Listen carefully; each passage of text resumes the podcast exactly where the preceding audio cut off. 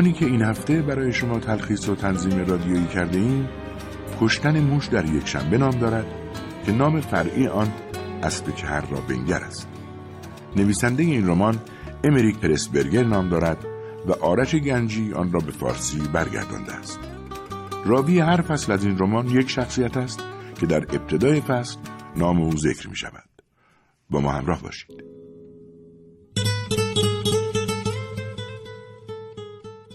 پابلو داگلاس پسر خوزه داگلاس سیزده ساله.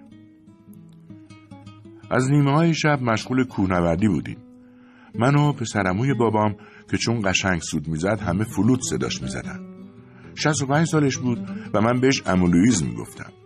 عمو لویز عین لوکوموتیو نفسش را از سینش فوت می‌کرد. منم نفسم در اومده بود. ازم پرسید که می‌خوای استراحت کنی؟ و ایستاد و گوش تیز کرد. انگار از پاسبانهای حاشیه جنگل میترسید. پدرم از هیچ چیز به جز شاید کاپیتان وینولاس نمیترسید.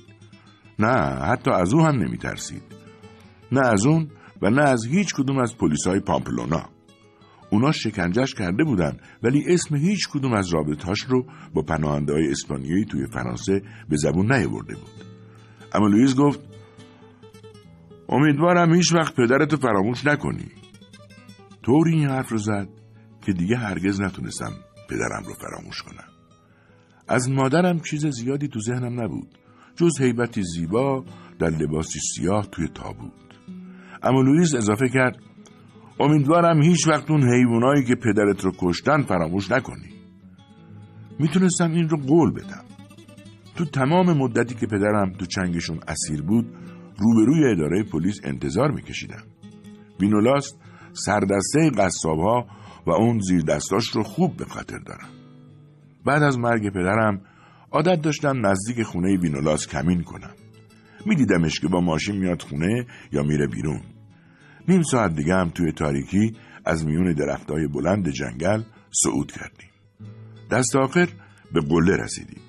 اما لوئیس گفت باید عجله کنیم از پایین صدای شرشر نهر می اومد اما لوئیس به نجوا گفت اون طرف فرانسه است. بعد از سرپایینی وحشتناکی پایین رفتیم. اما لوئیس می‌دونست فرانسه کجاست. چندین بار به اونجا رفته بود. هیچکس دقیقا نمی‌دونست اونجا چی کار می‌کنه. انگار از اسپانیا اسکناس قاچاق می‌کرد به اونجا و از اونجا هم قهوه و چای می آورد اسپانیا. اما لوئیس ایستاد و گفت این سرپایینی رو همینطور تا اون پایین آروم میری نباس بدویی که سر و صدا کنه. وقتی رسیدی به جاده برو سمت چپ. از تو جاده نرو. از زیر درختا برو. نیم ساعت که رفتی می‌رسی به یه پل. سه دقیقه بعد از پل خونه پدرو دوست پدرته. خونش سفیده و تیرای چوبی سبز داره. بهش بگو کی هستی. اون ازت مواظبت می‌کنه و تا شهر پاو همراهیت می‌کنه تا بری عمو آنتونیو رو پیدا کنی. عمو لویز منتظر ایستاد تا من برم. ولی من نمی‌تونستم برم. چون توی جیب سمت راست او چیزی لای دستمال پیچیده بود که بدون اون نمی‌تونستم برم. حاضر بودم بمیرم اما بدون اون نرم. پرسید منتظر چی هستی؟ ساعت رو فراموش کردی. ساعت پدرم. خودت گفتی قبل از اینکه برم میدیش. آه البته چه حافظه ای داری. بچه ای به سن تو ساعت می‌خواد چیکار؟ اما بهت میدم. انگار از یادآوری ساعت زیاد خوشش نیومد. با این حال ساعت را از جیب در آورد و گذاشت تو دستم. گفت بذارش تو جیبت. برای مچت خیلی بزرگه. همون موقع صلیب طلای کوچک توی دستمال رو هم دیدم. پرسید اینو که دیگه نمی‌خوای؟ ازش خواهش کردم اونم بهم پس بده. صلیبی بود که مادرم همیشه به گردنش میانداخت. اما یادم انداخت که صلیب برای پدرم بدشانسی آورده. خواستم بگم اگه بدشانسی میاره پس باید خوشحال باشه که داره از شهرش خلاص میشه. اون حتما می‌خواست صلیب رو بفروشه. سماجت من را که دید آن را هم گذاشت کف دستم. ازش دور شدم. تو را فکر کردم من که یک کلمه هم فرانسوی بلد نیستم. اگه کسی چیزی ازم پرسید چی بگم؟ البته حتما توی پاو اما آنتونیو منو به مدرسه فرانسوی ها میفرستم بدون هیچ دردسری خونه پدرو رو پیدا کردم. نمی‌خواستم اول صبح از خواب بیدارشون کنم. روبروی خونه منتظر نشستم تا خودشون بیدار بشن. ساعت پنج و بیست و دو دقیقه خانمی پرده های سبز پنجره رو کنار زد. تا منو دید رو کرد به داخل خونه و بلند گفت اونجا بیرون یه پسر کنار باغچه نشسته. اسپانیایی گفت. بعد مرد کوتاهقدی که تقریبا همسن پدرم بود اومد پشت پنجره. داد زد ببین کی اونجاست؟ و برام دست تکون بعد از پشت پنجره غیبش زد. اما زن همینطور خشک به من زل زد. یه مرتبه در باز شد و پدرو دوید طرفم و گفت تو باید پسر خوز داگلاس باشی. از همون برخورد اول شیفتش شدم. پدرو هم مثل پدر من جزو یاقیا بود. پدرو منو برد تو و زن برامون صبحونه آورد. بعد پدرو ازم پرسید که چه بلاهایی سر پدرم اومده. منم تعریف کردم که چطور سرهنگ زاپاتر حمله کرد به خونمون و از من درباره مانوئل آرتیگز پرسید. بهش گفتم که اسمشو شنیدم. سرهنگ می‌خواست کشف کنه که ما کدوم که از پناهنده های اسپانیایی توی فرانسه رو می‌شناسیم. می‌گفت مطمئنه که ما رفیقای اونجا داریم که پدرم براشون پیغام میفرسته. پدرم خونه نبود. پدرو زیر لب گفت یه خیانتکار بین ما هست. تمام روز من و پدرو درباره پدرم و مانوئل آرتیگز حرف می‌زدیم. احساس کردم که باید با مانوئل آشنا بشم. بهم گفت اگه یه روز اومد به پاو حتما منو می‌بره پیشش تا با هم آشنا می‌کنه. البته اون این روزا حوصله کسی رو نداره. اما اگه بفهمه که تو پسر خوز داگلاس هستی بعدش نمیاد ببیندت. قرار شد شب زودتر بخوابم و فردا صبح پدرو من رو همراه یکی از دوستاش بفرسته پاو پیش عمو آنتونیو پدرو بهم گفت که عمو آنتونیو توی یه کارخونه مبل‌سازی سرکارگره و هیچ وقت مثل پدرم یه مبارز واقعی نبوده. اون فقط به این خاطر اومده بود فرانسه که برادر پدرم بود. از نظر سرهنگ زاپاتا آنتونیو یه آدم خوب بود. زنشان فرانسوی بود و توی محله اسپانیایی ها زندگی نمی‌کردند. پدرو گفت مانوئل آرتیگز هم تو همون محله زندگی می‌کنه. دوست دارم مانوئل آرتیگز رو ببینم و بهش بگم بره انتقام پدر من رو از وینولاس و افرادش بگیره. پدرو با ماشین رنوش منو برد. به سبک فرانسویا می‌روند. سریع با بوق فراوون. هر که هم از سبقت می‌گرفت فوش می‌داد. پدرو من رو به دست مردی سپرد که اسمش مارسل بود. بهش گفت که من فرانسه حرف زدم بلد نیستم و آدرس امو آنتونیو رو داد. خونه ای که امو توش بود چهار طبقه بود و اونا تو طبقه سوم زندگی می‌کردن. زن فرانسوی امو در رو برامون باز کرد. انگار از قبل می‌دونست. از دیدن من خیلی خوشحال شد. اسپانیایی رو با لحجه فرانسوی حرف می‌زد. مارسل که رفت زنمو منو برد توی اتاق کوچیک و گفت از این به بعد اتاق منه. غافلگیر شدم. نمی‌تونست باور کنه که من به عمرم هیچ وقت اتاقی برای خودم نداشتم و حتی زمانی هم که مادرم زنده بود هر ستامون توی اتاق میخوابیدیم. نزدیکای ساعت شیش اما آنتونیو پیدا شد. درباره مدرسه ازم پرسید و گفت باید سریع فرانسه یاد بگیرم. چند روز بعد زن مومونیکا من برد پیش ساعت ساز و سه تا سوراخ انداخت رو بند ساعتم تا اندازه دستم بشه. از اونجا یه زنجیر نازکم از نقره برام خرید تا صلیب مادرم رو ببندم بهش و بندازم گردنم. یه روزم یه نامه از پدرو به دستم رسید. توش نوشته بود فردا به پاو میام. اما تو باید هرچی زودتر خودت رو برسونی به مانوئل آرتیگز. می‌خواد چند تا سوال ازت بکنه که خیلی مهمه. نشونی خونش رو که نزدیک اونجا بود نوشته بود. به یه بهانه ای از خونه بیرون اومدم. تو محله مانوئل بچههایی رو دیدم که داشتن فوتبال بازی می‌کردن. چند تا دخترم میونشون بود. یکی از دخترها توپ رو شوت کرد به طرف من. پریدم و مثل گلرای حرفه‌ای توپ رو گرفتم. انگار خوششون اومده بود. همون دختره با پسر قد بلندی به اسم خولیو دویدن طرفم. بعد بقیه دورم کردن. ازم می‌خواستم باهاشون بازی کنم. گفتم الان نمی‌تونم. دارم میرم به دیدن مانوئل آرتیگز. این رو گفتم و بهشون نگاه کردم. اصلا انگار نه انگار چیزی گفته بودم. ادامه دادم منظورم همون آرتیگز معروفه. خولیو با تعجب گفت واسه چی معروفه؟ چقدر احمق بودن. گفتم اون بیشتر از هر مبارز دیگه ای تو اسپانیا از افراد گارد کشته مگه نمی‌دونین؟ خولیو گفت اون هیچی جز مشسوس اونم چند سال پیش نکشته. اون فقط یه موشه. پسرکی هم گفت اون چندین ساله که از مرز نگذشته. دیگه هیچ کاری ازش بر نمیاد. احساس می‌کردم دست و پام سر شده. ناامید شده بودم. گفتم تو اسپانیا واسه سر اون صد هزار پسه تا جایزه گذاشتن. خولیو خندید و گفت سه هزار تا بیشتر نمیارزه. و همگی مثل گردباد از دوروبرم دور شدن. مانوئل آرتیگز. الان دیگه فقط برای خودم هستم. و تنها روی تخت خوابی که گوشه خونم افتاده بین خواب و بیداری معلقم الان حتی یه دوش گرفتن سادم برام سخت شده. چشام خوب نمی‌بینه. پنجاه و شش سال خیلی هم سن زیادی نیست. گمونم آخرین حملم به پامپلونا نوزده ماه پیش بود. دینولاس و اون نوچهاش رو احمق کردم. انگار صدای پای یه نفر رو از پله میشنوم. یعنی پیرزن طبقه سومه. یکی بگینگی با تردید در زد. بیا تو!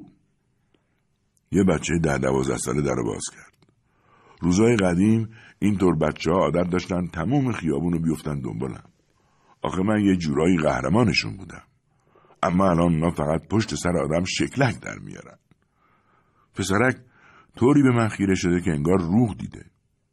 پرسید کجا می‌تونم مانوئل آرتیگز رو پیدا کنم؟ گفتم جلو رود وایساده به سر و گردنم زل زد که توی جنگ از اصابت گلوله زخم برداشتن. درست نوزده ماه پیش. ازش پرسیدم کیه و چی می‌خواد. پسر خوز داگلاس بود. از پدرش پرسیدم. مثلا اینکه چه مدت تو کلانتری نگهش داشتن؟ چهار روز. بعدش آوردنش بیمارستان. نو روزم اونجا بود. بعد مرد. بهت اجازه می‌دادم بری ملاقاتش. آره تمام روز. بس خودشه. پدرو همین پسره رو می‌گفت. مادرم رو به بیمارستان پامپلونا بردن. می‌خواد منو ببینه. شبانه هم که شده باید برم دیدنش. این بچه چون تمام اون روزا توی بیمارستان میپلکیده می‌تونه کمکم کنه. ازش پرسیدم حافظت خوب کار می‌کنه؟ بدک نیست. اسم خیابونی که بیمارستان توشه چیه؟ دلاکروز. نبچ خیابون چی ساختن؟ سمت چپ یه بانکه. حافظه خوبی داشت. همه چیز رو خوب توصیف کرد. ورودی بیمارستان پلکان و تمام مستخدماش. البته اون حتما تو بخش زنانه نرفته. ولی احتمالا اونجا هم عین بخش مرداست. پرسید می‌خوای به بیمارستان حمله کنی؟ اصلا. کی حرف از حمله زد؟ اما باید یه جوری خودم رو میرسوندم به اون بیمارستان. بچه خیلی چیزا درباره من می‌دونست. روی دیوار کلانتری پستر منه. در مورد پیلار مادرم هم چیزایی می‌دونست. اغلب اونو می‌دیده که به اساس تکیه می‌زده و تو بخش قدم می‌زده. به اون گفتم پیرزن سخت مریضه و فقط چند روز منتقلش کردم بیمارستان. کارلوس رفیقم اونجا به دیدنش رفته. پرسید کارلوس کی هست؟ قاچاقچیه؟ گفتم مردم فکر می‌کنن قاچاقچیه کارلوس بهم گفت که مادرم فقط یه آرزو داره. اونم دیدن پسرش برای آخرین بار. به همین خاطر باعث برم. ممکنه دیگه هیچ وقت نتونه منو ببینه. کارلوس فردا یا پس فردا پیداش میشه. پسرک پرسید کی قراره بری؟ بستگی داره. امیدوارم هرچی زودتر بری. فهمیدم چی تو کلشه. اجازه دادم که بره. پسر مطمئنی بود. دوست داشت کمکم کنه. چه حافظه ای داشت. بهش گفتم مبادا یک کلمه از حرفایی که اینجا شنیده پیش کسی بگه. رو تخت نشستم به فکر کردن. شاید امروز خوششانس بودم شاید با دیدن این پسره ورق به سمت من برگرده. اگه رفتنی شدم پدرو و شاید یه نفر دیگر رو به خودم ببرم. حالا باید صبر کنم تا سر کله کارلوس پیداش بشه. امیدوارم که وضعیت مادرم هم بهتر شده باشه. در اون صورت دیگه لازم نیست برم. گیرم دفعه بعد یه مقدار پول و یه کت گرم براش فرستادم. اما اگه حال اون بدتر بشه دیگه مجبورم تفنگمو در بیارم و به چند تا نارنجک هم احتیاج پیدا کنم. من دوست ندارم آتیش بازی را بیفته. اصلا وقتی یه نفر میره به ملاقات مادر مریضش چه معنی داره درگیر بشه؟ البته اگه مجبورم کنن آتیش می‌کنم. فسفس هم نباید کرد. عصر یه شنبه میرم دوشنبه برمیگردم. بعدش دیگه وقتش از این شهر برم. برم جایی که مردمش به من به چشم قهرمان نگاه نمی‌کنن. جایی که دیگه می‌تونم زندگی خودم رو داشته باشم. آلونکی قطع زمینی. خیلی وقته که دلم می‌خواد یه نهال مو واسه خودم داشته باشم. چرا سالها پیش این کارو نکردم؟ به خاطر چی قید همه چیزو زدم؟ خیلی پول داشتم. اگه فقط یه خورده از اون پولا رو داشتم واسه خودم الان وقت راحتیم بود. پستچی برام نامه از مادرم آورد. با همون دستخط خرچنگ قورباغش نوشته بود که به بیمارستان منتقلش کردن. حسابی بهش می‌رسن و همه چیز مرتبه. خیلی خوشحال شدم نامه رو باز نکردن. یعنی بیمارستان زیر نظر نیست؟ حالا این پابلوی احمق دوست داره من برم. گفتم خیلی خوب بچه. گفتی بعد از بانک چیه؟ بیمارستان؟ گفت یه رخشوخونه کنار بیمارستانه. هفت ماشین بارکش مخصوص حمله لباس داره. خودم شمردم. بیمارستان دو تا در داره. آمبولانس ها جلو در خیابون پشتی وامیستن. پدرم رو هم از همونجا بردن. بسیار خوب. حالا بگو ببینم. یادت هست که پشت بوم ساختمون ها به هم متصل بودن یا نه؟ به هم دیگه راه دارن. مطمئنی؟ بله. یه نفر دودکش پاکن دیدم که از این پشت بوم به اون پشت بوم می‌رفت. خیلی خوب. برگردیم به بیمارستان. هیچ چراغی دم در بیمارستان هست که شبا روشن بمونه؟ چند تا هست؟ داخل چطور؟ توی سالن؟ چراغی هست که پر نور باشه؟ آره هست. اما بعد از ساعت ده نصف چراغا رو نگهبان خاموش می‌کنه. نگهبان شب کی کارشو تحویل می‌گیره؟ ساعت نو مرد قد کوتاهیه. حریفش میشی. دقیقا کجا کشک میده؟ توی اتاق کوچیکی که دوتا در داره یکی به سمت سالن یکی هم به طرف انبار. تو انبار چی نگه میدارن؟ همه چیز رخت و خواب ملافه لگن یه مش وسیله. یه انبار دارم اونجاست. گاهی وقتا سری هم به اتاق نگهبان می‌زنه. حالا نوبت پلاست ببینم. پلا پهنن. تا طبقه اول آره. از اونجا بعد راپله اصلی به دو تا راپله باریک تبدیل میشه. بخش زنا کدوم طرفه؟ چپ. خیلی سعی کردم به خاطر بسپرم چند بار برای خودم تکرار کردم. زنا سمت چپ مردا سمت راست. بگو ببینم شبا تو راپله رفت آمد زیاده؟ نه خیلی.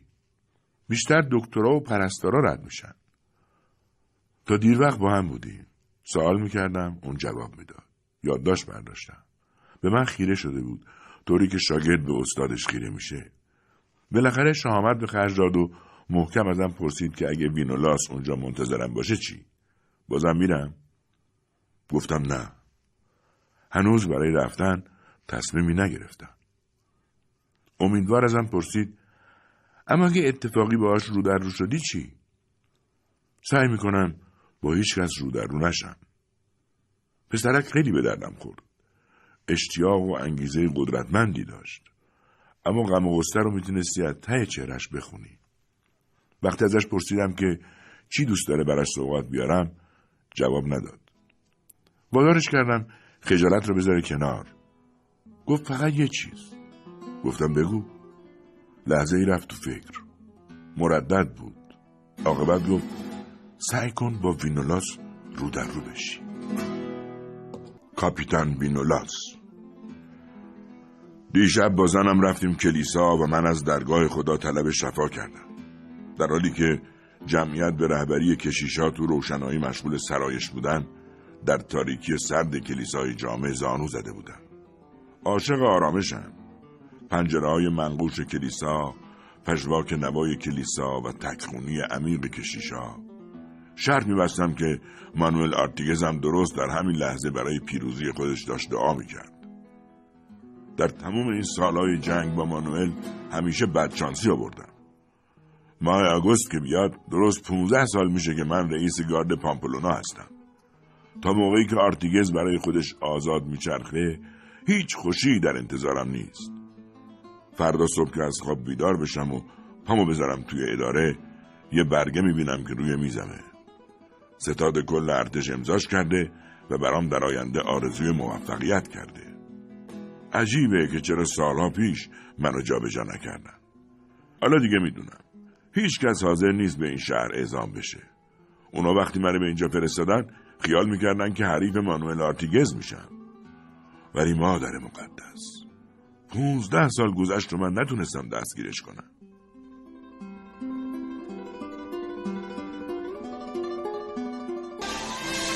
کاپیتان وینولاس من تمام تلاشمو کردم که اونو دستگیر کنم. کلی جاسوس و خبرچین دور خودم جمع کردم اما هر بار از چنگم پرید. حالا هم نوزده ماه و هفت روزه که توی اسپانیا دیده نشده. الان اون کجاست؟ یعنی دست به کار شده؟ اگه نقشم درست پیش بره همینجا نزدیک بیمارستان پامپلونا کارشو یکسره می‌کنم. اگه اینطور بشه هزار تا شم برای کلیسای جامعه می‌خرم. پامو که توی اداره گذاشتم سرهنگ زاپاتر جلوم سبز شد. از وقتی به نیروی ما ملحق شده همه تو عذابن. نمی‌تونم از شرش خلاص بشم چون اموش توی هیئت عالی رتبه وزارتخونه مادریده. سرهنگ گفت تمام واحدهای مدرید چک کردم هنوز خبری نیست. گفتم نکنه می‌خوای حالا پیداش بشه. نیشش وا شد و گفت منظورش قاچاقچی است. همون کارلوس که خبرچین پلیسه. گفت سردا با بیمارستان تماس گرفتم. هم دربون هم معاون بیمارستان افراد قابل اعتمادی هستند. هر دو فلانجن. گفتم من به هیچ کس اطمینان ندارم. هرچی عده کمتری از این قضیه با خبر بشن بهتره. من حتی به زنم چیزی از این ماجرا نگفتم. درباره اقداماتی که قرار بود انجام بدیم حرف زدیم. به محض اینکه قاچاقچی سر برسه باعث همگی جلسه تشکیل بدیم. اگه قاچاقچی درست عمل کنه صد هزار پستا رو بهش میدم و زیر قولم نمی‌زنم از دیشب همه افراد آماده باشن. خشنترین مردان گارد تا دندون مسلح توی رخشون خونه تیربار اتومات کار گذاشتیم. رفتم خونه نهار خوردم. ده دقیقه از ساعت چهار گذشته بود که پیغام اومد حرکت کنم. رفتم مرکز عملیات که توی خونه روبروی بیمارستانه. یه نگهبان پایین پلا گذاشتن. یکی دم در سومی هم توی خونه. یه پرده زخیم روبروی پنجره کشیده شده بود. پنجره درست روبروی بیمارستان باز می‌شد. منظره ورودی اصلی بیمارستان خیابون و تمام نوای اطراف رو می‌تونستی از اون بالا بپایی. خیابون خلوت و آروم به نظر می‌رسید. جلوی رخشم کنه توی وانت بارکش بزرگی هیچده سرباز آماده و قبراغ نشسته بودن. دو تا مسلسل و چهار تا تیربار خودکار توی وسطشون بود. به علاوه اشکاورهای جدید آمریکایی. آمبولانس هم کنار جدول پارک شده بود. فرمانده کمانده هم که یونیفرم راننده های آمبولانس رو پوشیده بود روی یکی از چرخها لمیده بود. چند تا افسرم فرستاده بودم به خانواده های کارکنان بیمارستان اطلاع بدن که تو بیمارستان یه مرض واگیردار خطرناک اومده و دکترها مشغول تشخیص و پیشگیری اون هستند. در نتیجه بیمارستان فعلا پلمبه. رفتم تو بیمارستان. سرپرستار در بخش زنان رو باز کرد. سی و چهار تخت داشت. با اشاره تختی رو که پیلار روش خوابیده بود نشونم داد. حاضر بودم قسم بخورم که پیرزن چشم ما دوخته بود و سرش رو هم بر نمیگردون. سرپرستار گفت بیمار تخت 21 که مبتلا به سرطان ریه است درخواست کشیش کرده. اسم کشیش آخرین اسمی بود که توی لیست افراد مجاز به رفت آمد ثبت می‌شد. سرپرستار به مدرسه علوم دینی زنگ زد که کشیش بفرستن. رو پشت بومم یه تک تیرانداز مایر گذاشته بودیم. اگه امشب پامپلونا آتیش بازی بشه دیگه از نیشخندای تنامیز بالایی خبری نخواهد بود. یه هیکل ریزه میزه از خیابون رد شد و اومد طرف ورودی بیمارستان. کشیش بود. وقتی به پله رسیدم گروبانی بهم خبر داد که قاچاقچی رو پیدا کردن. اوه خدایا فقط خبر خوش باشه. هزار تا شم برای کلیسای جامعه می‌خرم. پدر فرانسیسکو از تمام بچه های مدرسه شش نفر انتخاب شدن که برن لرد زیارت. منم بشون بودم. سالهاست اولیای کلیسا آخرای هر هفته به شش نفر از کشیش های هر مدرسه اجازه میدن برن زیارت. لرد توی فرانسه است. پاسپورت و ویزامون آماده است. ارزون ترین قطار رو کرایه کردیم. اول می‌رفت به شهر پاو بعد به لرد. گروه ما میبایست ساعت ده شب خودش را آماده می‌کرد تا با ماشین مدرسه بره ایستگاه. چمدون کوچیک من از چند روز پیش آماده شده بود. ساعت شش یعنی چهار ساعت مونده به حرکت از بیمارستان پیغام اومد که یکی از مریضها کشیش طلب کرده. قرار شد من برم. ساعت هفت حرکت کردم. رفتم توی بیمارستان. دو تا مرد سیخ کنار نیمکت سنگی ایستاده بودند. هیچ کدوم به من نزدیک نشدند اما زیر چشمی من رو میپاییدند. وقتی به بخش زنان رسیدم یه غریبه دیگر دیدم که اونم بدجوری بهم نگاه می‌کرد. اینا دیگه کی بودن؟ سرپرستار به استقبالم اومد و من رو به تخت 24 رسوند. بعدش گفت کارتون که تموم شد یه نفر دیگه هم هست که اصرار داره شما رو ببینه. دام رو که کردم رفتم سراغ تخت 24 و به پیرزنی که روی تخت خوابیده بود گفتم سلام. من پدرو فرانسیسکو هستم. حال تو چطوره؟ به من خیره شد اما چیزی نگفت. چشمهاش زرد شده بود. صورت ظریف و کوچکی داشت و پوستی که حسابی خشکیده بود. با صدای زیری نجوا کرد. من به کلیسا اعتقاد ندارم و منتظر واکنشم موند دست لرزانش را گرفتم. دستم رو پس زد و گفت دارم میمیرم. گفتم همه ما میمیریم. خداوند به ما زندگی میبخشه خودشم پس می‌گیره. با زرخندی گفت می‌دونی من کی هستم؟ براش توضیح دادم که به ما مربوط نیست. اسم مریضا رو بدونیم. پیش خدا همه ما یکسانیم. با دست اشاره کرد که نزدیکتر بشم و زمزمه کرد. می‌خوام همونطور که ادعاشو دارین آخرین خواسته یه پیردن رو به موت رو اجابت کنی. امیدوارم خیر باشه. نور ضعیفی از امید تو چشماش دیده شد. گفت اونا می‌خوام پسر منو بکشن. ازت می‌خوام که نجاتش بدی. کی می‌خواد پسرتون رو بکشه؟ اون آدمایی که تو بیمارستان کشیک میدن. اونا می‌دونن که پسرم میاد به ملاقاتم.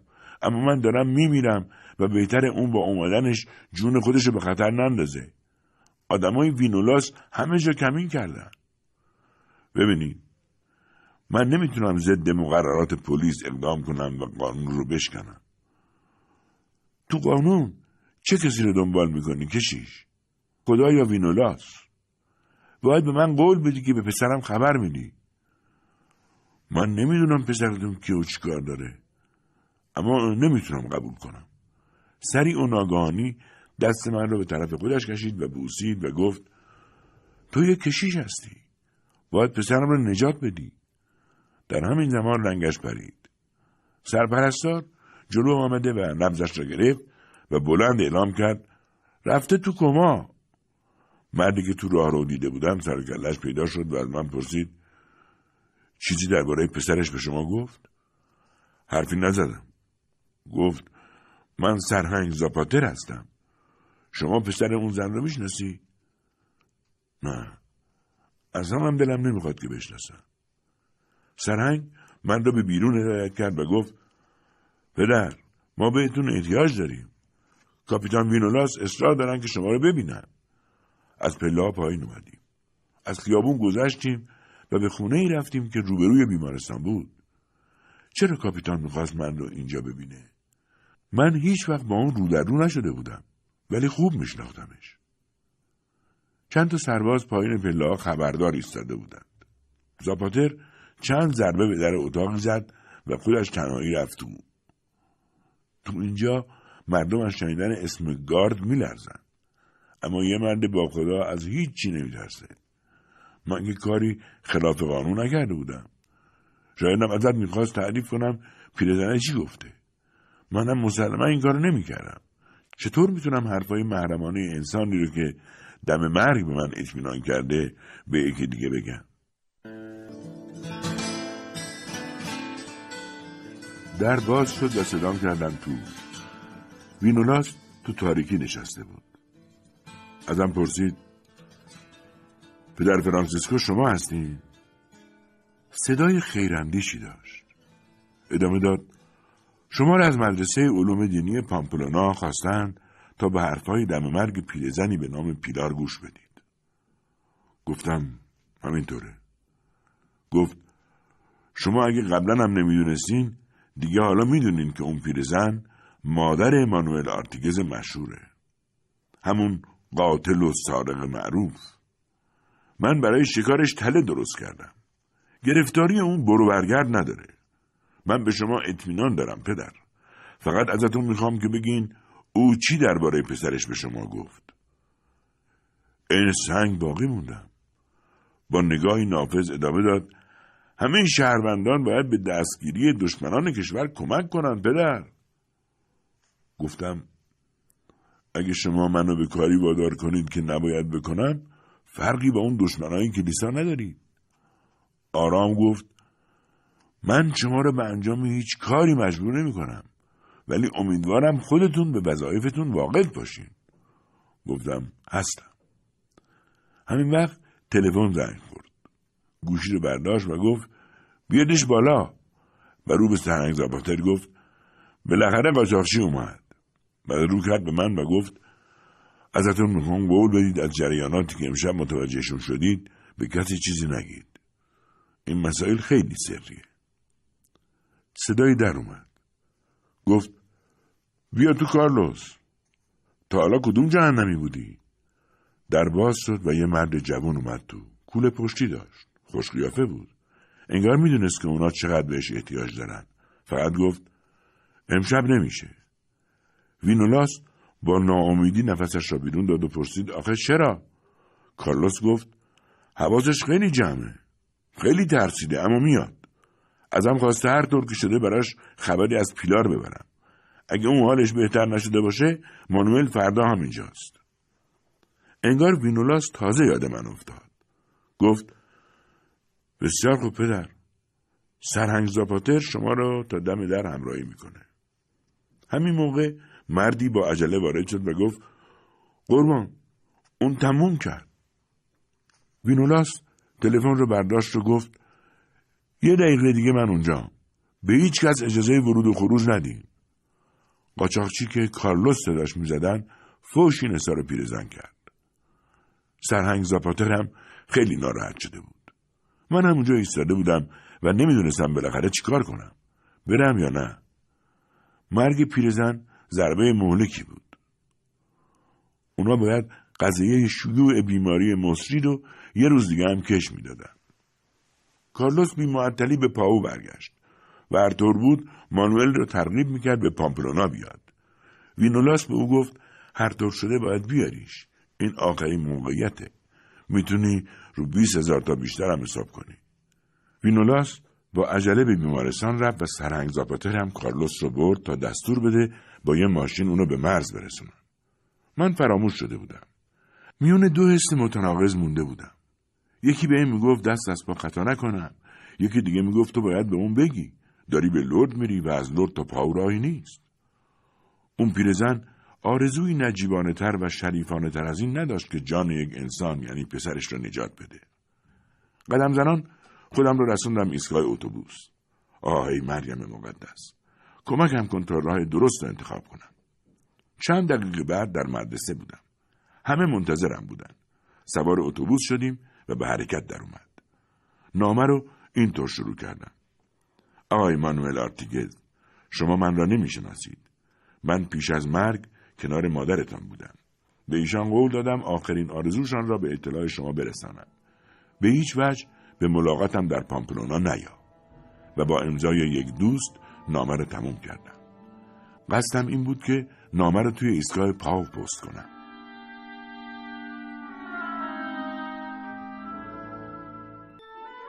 پدر اراسموس راهنمای ما بود.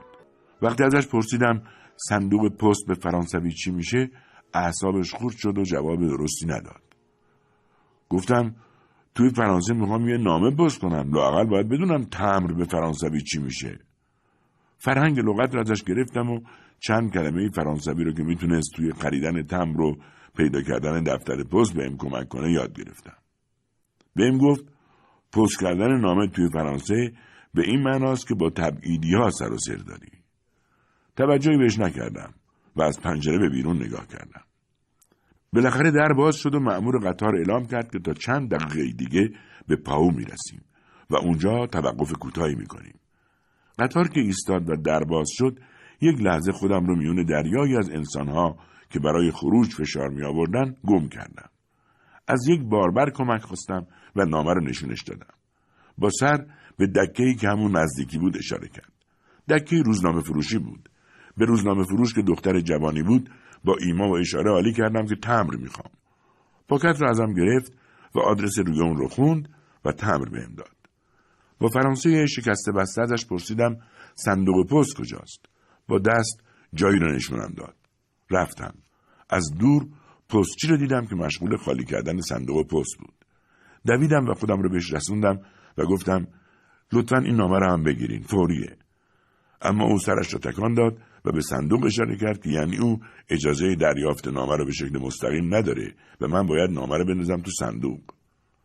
همین زمان صدای سوت قطار مرا از جا پراند. کار از کار گذشته بود. به پشت سرم نگاه کردم. قطار آروم به حرکت در اومده بود. پستچی هم رفته بود و ماشینش از دور پیدا بود. ترسیده بودم. قطاری که سالها منتظرش بودم درست جلو چشمم داشت سرعت می‌گرفت. با استراب و ترس به دوربرم نگاه کردم. دو تا مستخدم که دیده بودن من از همین قطار پیاده شدم به طرفم اومدن و دلسوزانه ازم سوالایی پرسیدن که نفهمیدم چی میگن. من رو به داخل سالن ایستگاه بردن صفحه بزرگی رو دیوار بود که آمار قطارهای مسافرتی رو نشون می‌داد. درست یه ساعت دیگه قطاری از همونجا به لرد می‌رفت. در واقع هر یک ساعت یه بار قطاری از پاو به سمت لرد حرکت می‌کرد نمی‌تونستم بهشون بگم که هیچ بلیتی ندارم و بلیتا همه پیش پدر اراسموسه حالا اونا چه فکرایی می‌کردن نامه به دست از دو باربر آدرس محله اسپانیایی ها رو خواستم. رهگذری که داشت رد می‌شد حرفامون رو شنید. اون دقیقا محله رو بلد بود و کمی هم اسپانیایی حرف می‌زد. دست و پا شکسته راهنماییم کرد. چطور به اونجا برم؟ یکی از باربرها ماشینی برام کرایه کرد و پولش را هم خودش داد. پیاده شدم. کوچه باریک و دراز با مغازههایی در دو طرف روبرون بود. نفش کوچه مغازه خاربار فروشی بود.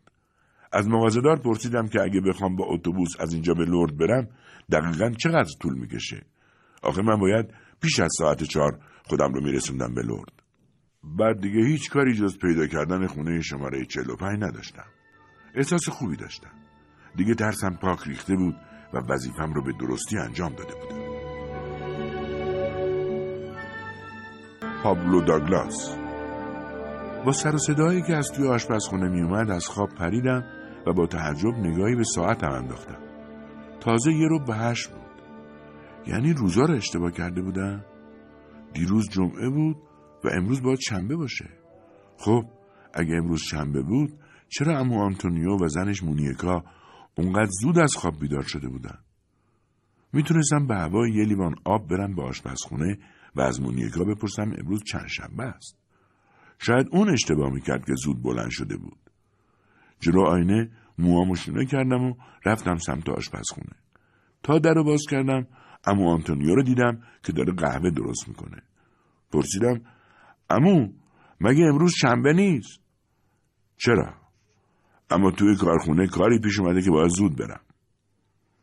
بعد از وضعیت زبون فرانسم پرسید. گفتم خوبه خیلی خوب. پیشرفت کردم. گفت پس بگو سیاه به فرانسه چی میشه؟ گفتم اونقدرام زبونم خوب نشده. بهم اختار کرد که به محله اسپانیایی ها نرم و در عوض بیشتر با بچه های فرانسوی بازی کنم. قول دادم باشه. امو با پنجه پا از خونه زد بیرون که یه وقت مونیکا از خواب نپره. وقتی مونیکا از خواب پا شد سه تا سکه فرانسوی از کیفش در آورد و گذاشت کف دستم و گفت شنبه ها ساعت ده و نیم سینما یه سانس مخصوص واسه بچه ها داره. تو محله اسپانیایی ها باز بچه ها مشغول فوتبال بازی کردن بودن. اونا تمام روز با هم بازی می‌کردن. به من توجهی نمی‌کردن. خودشون رو زده بودن به اون را که به من بفهمونن همچی هم آدم با اهمیتی نیستم. یکی از بچه ها مخصوصا توپ به طرفم پرد کرد. منم از روش پریدم و توپ همینطور رد شد. یه روز بالاخره بهشون نشون می‌دادم چطور باید فوتبال بازی کنن. از پله های خونه مانوئل رفتم بالا و در زدم. طوری که انگار پشت در منتظرم بود در رو باز کرد. بیخ گوشم آروم گفت سر صدا نکن. کارلوس تازه رسیده گرفته خوابیده. دلتنگ و غمگین با حرکت سر به اتاقی که کارلوس خوابیده بود اشاره کرد و گفت حال پیلار بدتر شده. می‌خواد منو ببینه. خوشحال پرسیدم یعنی می‌خوای بری؟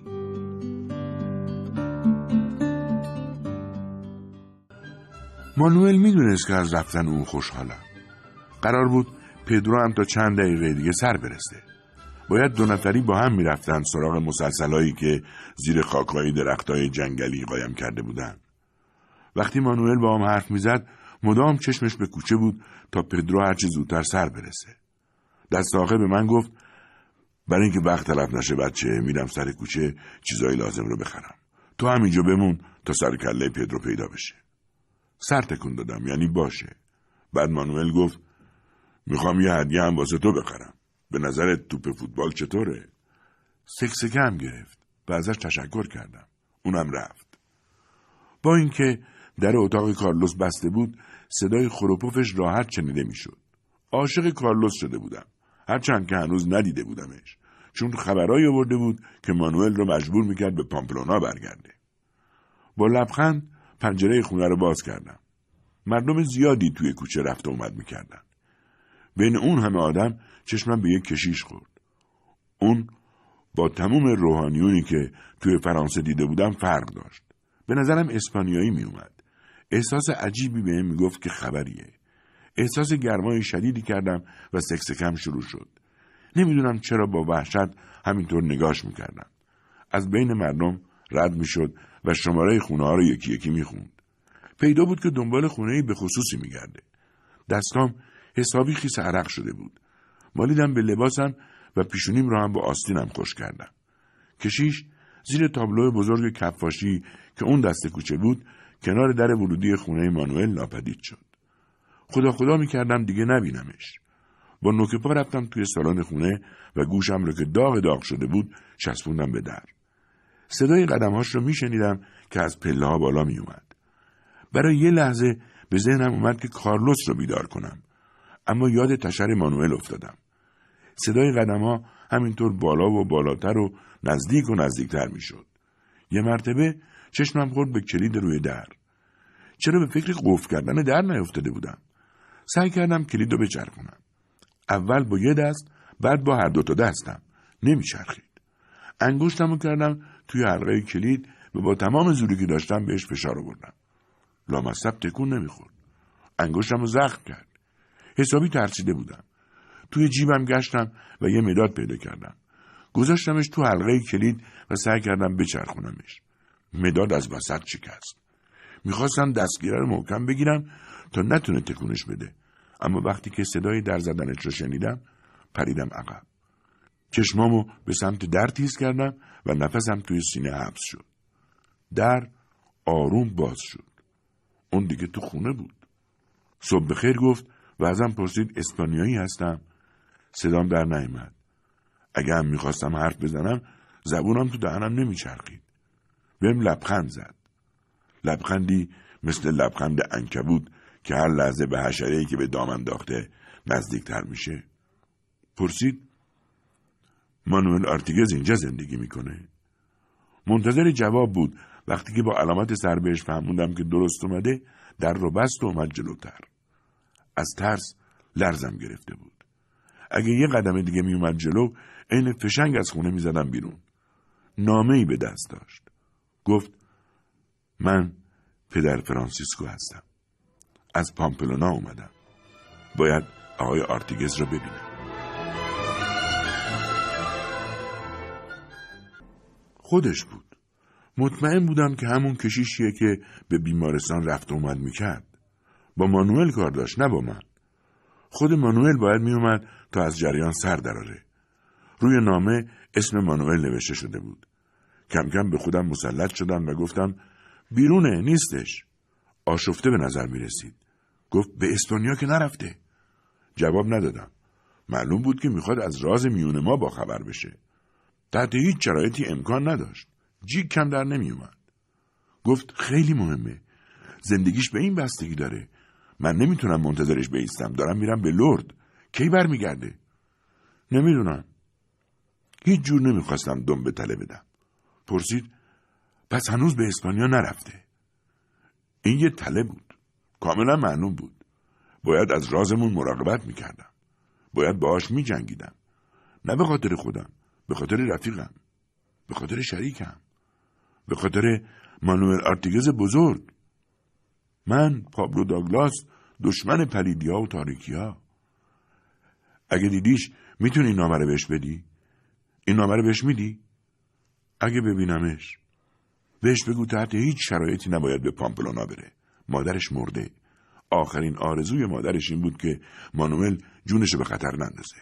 چون اون مرده و هیچ چکی هم توش نیست.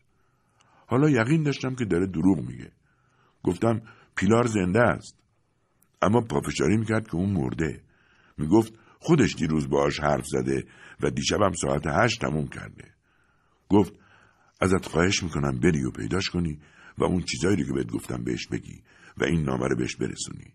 هیچ انعامی ندارم که بهت بدم. هیچ پولی همرام نیست. بهم قول میدی که این کار انجام بدی؟ برای اینکه از شرش خلاص بشم حاضر بودم هر قولی بدم. می‌خواست به هر کلکی شده مانوئل از اسپانیا دور نگه داره. به هر حال موفق نمی‌شد. اما نباید مانوئل رو ملاقات می‌کرد چون مانوئل هم علاقه چندانی به رفتن نداشت. در اون صورت همه این بچه ها حق داشتن ترسو یا موش صداش کنن. به کشیش گفتم حتما مانوئل پیدا می‌کنم. کشیشم قول داد که در عوض برام دعا کنه تا موفق بشم. دست آخر رفت. آهسته رفتم کنار در اتاق کارلوس. هنوز خروپف شبا بود. بعد دویدم تا دم پنجره و پدر فرانسیسکو رو دیدم که از کوچه میره پایین. هیچ کس اونجا نبود. نامه رو پاره کردم و کاغذ پاره ها رو ریختم توی مسترا و زنجیر سیفون رو هم کشیدم. آب از همه طرف هجوم آورد و همه تیکه کاغذ رو به غیر از یکیشون تو چشم هم زدن قورت داد. رو همون تیکه کاغذ هنوز می‌تونستم جمله مادر عزیزت پیلار رو بخونم. بدجوری هول شده بودم و سیفون رو دوباره کشیدم. فایده ای نداشت. مخزن خالی بود. صبر کردم و چند دقیقه بعد باز سیفون رو کشیدم. این بار آب با فشار اومد و اون یه تکه کاغذ رو هم بلعید صدای در خونه رو شنیدم. باز شد و صدای آشنایی گفت پابلو؟ پدرو بود. می گفت و می خندید و با هم شوخی می‌کرد. یه ظرف بزرگ که توش کیک بود همراش بود. می‌خواست به عمو آنتونیو سر بزنه. اما همه چیز تغییر کرده بود و امشب می‌خواست مانوئل رو ببره سر وقت زمین. برام تعریف می‌کرد که امروز صبح خیلی زود از خواب بیدار شده و چند تا شهاب تو آسمون دیده. می‌گفت هیچ چیز بیشتر از دیدن شهاب تو آسمون نمی‌تونه برای آدم خوشبختی بیاره. بلند میخندید. ازش خواستم که یه خورده آرومتر بخنده چون کارلوس توی اتاق خوابیده و تموم شب رو مشغول کوهنوردی بوده. گفت این بچه ننه ها همیشه خستن وقتی من جوان بودم به این سادگی ها خسته نمی شدم. گفتم پدرو ممکنه یه کشیشم تو زندگیش یه بار حرف راست بزنه؟ آره البته که ممکنه. اما تو خواب. با آرامش خاطر نفسم رو دادم بیرون. طولی نکشید که مانوئل هم پیدا شد. در رو آروم باز کرد و توپ فوتبال را شود کرد تو خونه. توپ به پایه های میز خورد و برگشت به دیوار خورد و دست آخر افتاد تو بغلم. یه توپ فوقالعاده بود. سفید مایل به سبز سبک و کاملا گرد مثل توپی که بچه ها تو کوچه باهاش بازی می‌کردن قلابی نبود. وقتی مانوئل و پدرو با هم دست می‌دادن چند تا روپایی زدن. از مانوئل تشکر کردم وقتی نشستن مانوئل به پدرو گفت که من چقدر دیروز کمکش کردم و این رو هیچ وقت فراموش نمی‌کنه. بعد به من گفت حالا برو با بچه های کوچه بازی کن. من و پدرو می‌خوایم حرف بزنیم. رفتم پایین پلا اما چند لحظه همونجا ایستادم. می‌خواستم بیشتر طولش بدم. صدای بچه ها رو میشنیدم که دنبال اون توپ قلابی و درب و داغون میدویدن. یه دفعه دیدم اون توپ قلابی جلو پام ظاهر شد. درست کنار توپ خودم. دو ثانیه بعد پسرکی دنبال توپ با کله هجوم آورد تو خونه. در حالی که نفس نفس می‌زد نگاش افتاد به توپ من. متعجب با صدای آرومی پرسید این توپ مال شماست؟ آره. می‌تونم ببینمش؟ آره. دستاشو با شلوارش پاک کرد و توپ رو با دو دست گرفت. از تعجب دهنش باز مونده بود. توپ رو به زمین کوبید. یه نفر دیگه از بچه هم اومد. کم کم بقیه هم اومدن. پسرک بهشون گفت ببینید. بچه ها با احترام دست رو توپ میکشیدن. یکی از بچه ها گفت دوباره یارکشی کنیم من تو هر تیمی افتادم کاپیتان اون تیم میشم. اومدیم بیرون. اون توپ قلابی بیچاره همونطور پایین پلا موند و فراموش شد. صاحبش پسرک شیش ساله ای بود که به حساب توپش بازیش می‌دادن. حالا دیگه هیچ کس به اون توجهی نمی‌کرد. اشک تو چشماش حلقه زده بود. توپ رو شود کردم. یه مرتبه چشمم تو پنجره خونه مانوئل به مرد جوانی خورد که ایستاده بود. همه چیز فراموش کردم. اونو قبلا یه جایی دیده بودم. اصلا نمی‌تونستم به خودم بقبولونم که چرا اون یارو باید تو خونه مانوئل باشه. کم کم یادم افتاد که این همون کارلوسه. قاچاقچی معروف. توپ رو بیخیال شدم و گذاشتم پیش بچه ها بمونه و زل زدم به اون مرد. داشت کتش رو برست می‌کشید. اون سوراخ توی چونش رو خوب به یاد داشتم. زیگلی که پای چشم چپش بود. صورت پر از جوشش و اون ابروهای پرپشتش. اگه بین صد هزار نفر دیگه هم می ایستاد باز می‌تونستم تشخیصش بدم. چون اونو دو بار توی ماشین وینولاس دیده بودم. مانوئل و پدرو از پلا پایین اومدن. داشتن بلند بلند با هم حرف می‌زدن. پشت سرشون راه افتادم. رسیدیم به ماشین پدرو که سر کوچه پارک کرده بود. مانوئل متوجه من شد و پرسید چیه؟ چرا انقدر ساکتی؟ قلبم به طلاب طلوب افتاده بود. چطور می‌تونستم بهشون بگم؟ همینطور با سکوت بهشون نگاه می‌کردم. پدرو در ماشین رو باز کرد.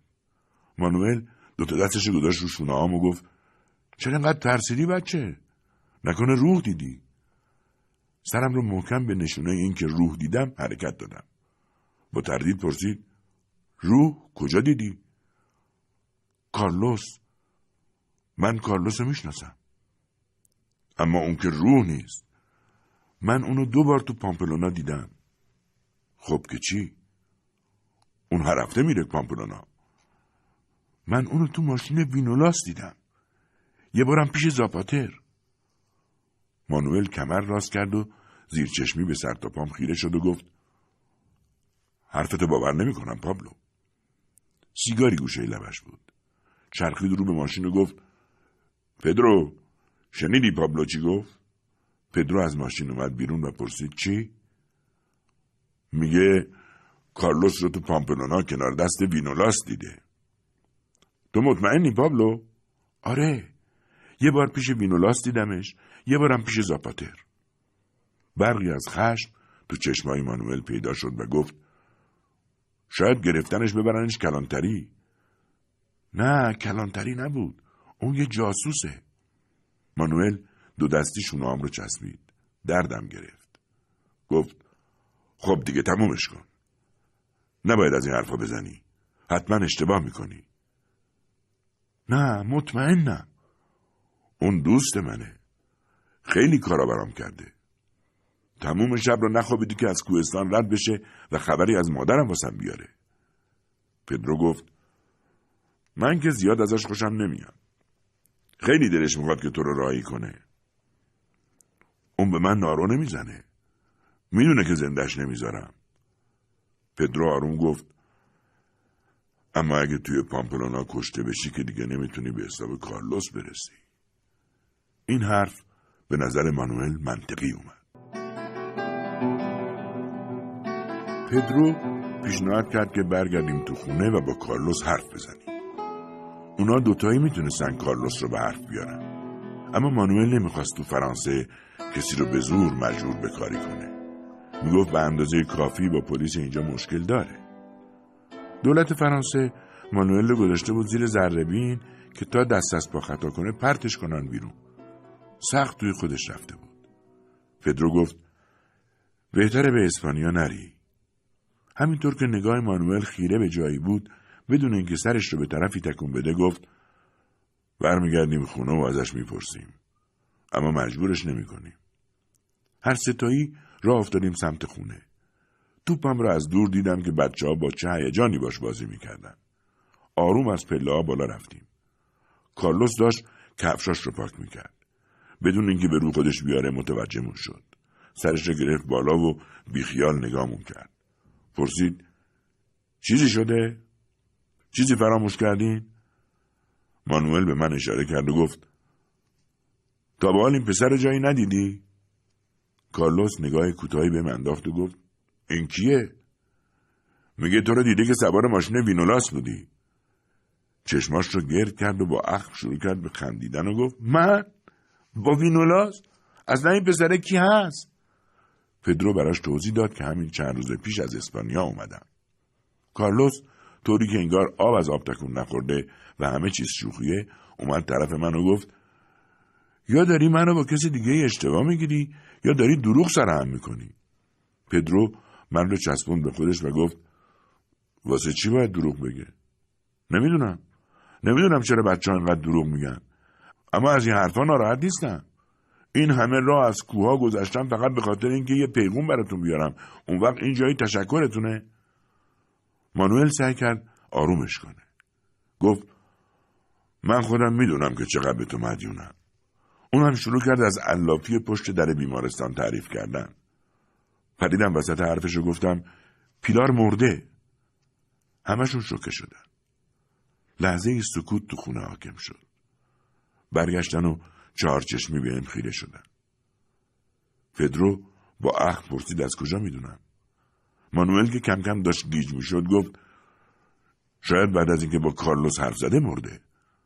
گفتم اون دیشب ساعت هشت مرد. مانوئل داد زد کی همچی حرفی رو زده؟ کشیش. کدوم کشیش؟ من هم ناچار شدم جریان اون کشیش رو که از پامپلونا اومده بود تا مانوئل رو از رفتن منصرف کنه تعریف کنم و نام و پیغام رو بگم. کارلوس که چند لحظه ساکت بود گفت اون نامه الان کجاست؟ پاره پورش کردم ریختم دور. پدرو و مانوئل توالت رو گشتن اما چیزی پیدا نکردن. کارلوس انگار برنده میدون باشه می‌خواست بدونه که اون کشیش الان کجاست. گفتم رفته به لرد برای چی اومده اینجا؟ چون پیلار ازش خواسته بوده. کارلوس زد زیر خنده و گفت این دیگه خیلی بامزه بود. پیلار از یک کشیش درخواست کنه. خب دیگه چی می‌گفت؟ ازم خواست به مانوئل اختار کنم که نره. پیلار می‌دونسته داره میمیره نمی‌خواسته پسرش به خطر بیفته. کارلوس با خنده سر تکون داد و گفت اون می‌دونست که داره میمیره و عقل چیزهایی نشنیده. و به مانوئل گفت این پسر بزرگترین دروغگویه که تو زندگیم دیدم. مانوئل خسته نشست و صندلی. به نظرم پیرتر شده بود. با یه دست بازوم رو محکم گرفت و با دست دیگش یقم رو پیچون هم لباسم و هم پوست بدنم دگمه های لباسم یکی یکی می پریدن هوا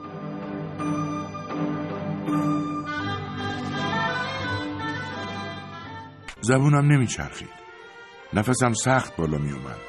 مانوئل با لحنی بینهایت خسته گفت اگه کشیشی اومده بود اینجا چرا به من چیزی نگفتی پابلو؟ می‌خواستم به هر قیمتی که شده بری اسپانیا اون بچه ها تو خیابون تو رو موش صدا می‌زنن می‌خواستم بهشون نشون بدی بازوم رو رها کرد. اشکم سرازیر شد. دوباره کارلوس به حرف در اومد. از کی تا حالا کشیشا به فکر سلامتی تو افتادن؟ تو باورت میشه که پیلار برای رسوندن خبر از یک کشیش استفاده کنه؟ تو حرف این بچه رو باور می‌کنی اما حرف منو که چند ساعت پیش با مادرت حرف زدم خفه شو اگه کشیش به لرد رفته باشه همونجا میشه پیداش کرد. پدرو هم با تکون دادن سر حرف مانوئل رو تایید کرد. کارلوس به مانوئل پشت کرد و گفت شما خودتون برید من یه عالمه کار دارم. تو هم با ما میای. کارلوس رو کرد به من و گفت پس تو هم میای. پدرو اسلحه همراه داشت. توی جلد چرمی روی ساعدش زیر کت جاسازی کرده بود. وقتی از اتاق بیرون اومدیم مانوئل آرام بهش گفت تو بشین پشت فرمون اونو بده به من. پدرو پشتش به کارلوس بود. تفنگ رو در آورد و گذاشت تو دست مانوئل. مانوئل چپوندش تو جیب سمت راست کتش. کارلوس زیر چشمی تمام حرکت های مانوئل را زیر نظر داشت. نگران مونیکا و آنتونیو بودم که قرار بود نهار را با هم بخوریم. برنگشتن هم حسابی نگرانشون می‌کرد. چی می‌شد؟ اگه می‌تونستم از مانوئل خواهش کنم منو با خودشون نبره. اما به سرعت این فکر رو از سرم بیرون کردم. چون می‌دونستم همچین اجازه بهم نمیده. هرچی باشه من تنها کسی بودم که می‌تونست اون کشیش رو شناسایی کنه. اما فکرم بیشتر متوجه کشیش بود. چرا اومد به کمک مانوئل؟ چرا خودش رو به خطر انداخت؟ باور کردنی نبود یک کشیش این همه راه رو به کوبه بیاد تا با آدمی مثل مانوئل خبر برسونه. البته قضاوت من درباره کشیشا همش رو حساب حرفای دوروبریان بود. جلو ماشین بغل دست پدرو نشسته بودم و مانوئل و کارلوس هم عقب بودن. کارلوس راحت حرف می‌زد و خوشوبش می‌کرد. شاخ در آورده بودم. خیلی از خودش مطمئن بود. شروع کرد به سود زدن اما فقط هوا رو فوت می‌کرد بیرون. یک ساعت بعد پدرو گفت بالاخره رسیدیم. توی لرد خیابونا شلوغ بود. پدرو می‌گفت همیشه اینجا همین جوریه. ماشین رو جایی جلو چند تا خونه کوچیک پارک کرد. تا میدون بزرگ شهر باید پیاده می‌رفتیم. اونجا دسته های زیادی از کشیشا را می‌شد دید که از کشورهای مختلف اومده بودند پدرو چند بار سراغ زائران اسپانیایی رو گرفت. تا اینکه کشیشی گفت تو زیرزمین کلیسای جامعه تو دارون تاریک و بزرگی پیداشون کردیم. رفتیم به سمت دسته پامپلونا. کارلوس زیر لب ازم پرسید می‌تونی ببینیش؟ هرچی نگاه کردم پدر فرانسیسکوی در کار نبود. مانوئل دستش را از جیب سمت راستش در آورد و گفت بریم. دیگه بیخیال کارلوس شده بود. تو حیات از یکی از کشیشا پرسید همتون هستین؟ کشیش خندید و گفت بله چطور مگه؟ رفتیم بیرون کلیسا. مانوئل رو به من کرد و گفت تو بچه این نونور به من دروغ گفتی. و با اون دست بزرگ و پهنش کوبید تو صورتم. صدای سود تا نیم ساعت همینطور تو مغزم میپیچید. سرم درد گرفته بود. دیگه ازش بدم میومد آرزو کردم یه روز بیفته به دست وینولاس تا اونقدر بزنتش که زمین گیر بشه. پدرو من رو کشید طرف خودش. کارلوس یه گوشه ایستاده بود و می‌گفت هنوز کممه. فریدم طرفش و خواستم لگدی بزنم تو ساق پاش که جا خالی داد و خوردم زمین. گفت دیگه حاضر نیست حتی برای یه لحظه هم پیش ما باشه و مانوئل بهتره بره به جهنم و پدرام همینطور. ما رو ترک کرد و تو جمعیت گم شد.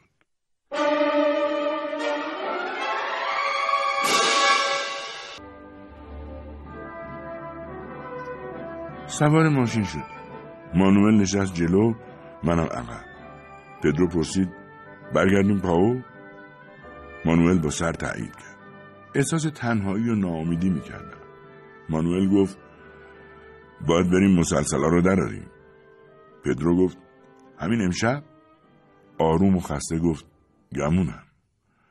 دیگه کلی از کلیسا دور شده بودیم. همینطور به مناظر بیرون زل زده بودم که ناگهان دیدمش. پای پیاده خلاف جهت ما در حالی که ردای سیاهش از گرد و غباری که گرفته بود به سفیدی می‌زد قدم زنون به سمت کلیسا می‌رفت. با صدای بلند و با تمام وجودم فریاد زدم اونهاش خودشه. پدرو محکم زد رو ترمز. مانوئل از تو ماشین بهش دستور داد بیاد بالا. کشیش بدون سر صدا و اینکه حتی یک کلمه هم حرف بزنه سوار ماشین شد و کنار من نشست و گفت آه تو همون پسره هستی. و خم شد جلو و خوب مانوئل رو برانداز کرد و گفت شما باید آرتیگز باشید. پیغام من رو گرفتید. اینجا چیکار می‌کنی? پول نداشتم. بلیتم هم پیش پدر اراسموس بود. پدرو با تعجب برگشت و گفت یعنی می‌خوای بگی از پا تا اینجا پیاده اومدی؟ نه تمام مسیر رو. یه تیکه از راه رو با تراکتور اومدم. منو کجا می‌برید؟ مانوئل کوتاه و مختصر گفت پاو. کشیش عصبانی شد. نمی‌تونید این کارو بکنید. من باید به گروه هم تو لرد ملحق بشم. فعلا که داری میری پاو. زیاد هیجان زده نشو. آروم بشین تا ضرر نکنی. کشیش آهی کشید و آروم تکیه داد. مانوئل گفت بگو ببینم حرف حسابت چیه از اینکه اومدی در خونم تا من را از پامپلونا رفتن منصرف کنی؟ فقط دروغ تو کارت نباشه. وگرنه بلایی سرت میارم که حذ کنی. کشیش ساکت ماند. مانوئل گفت تو به پابلو گفتی که با مادرم حرف زدی.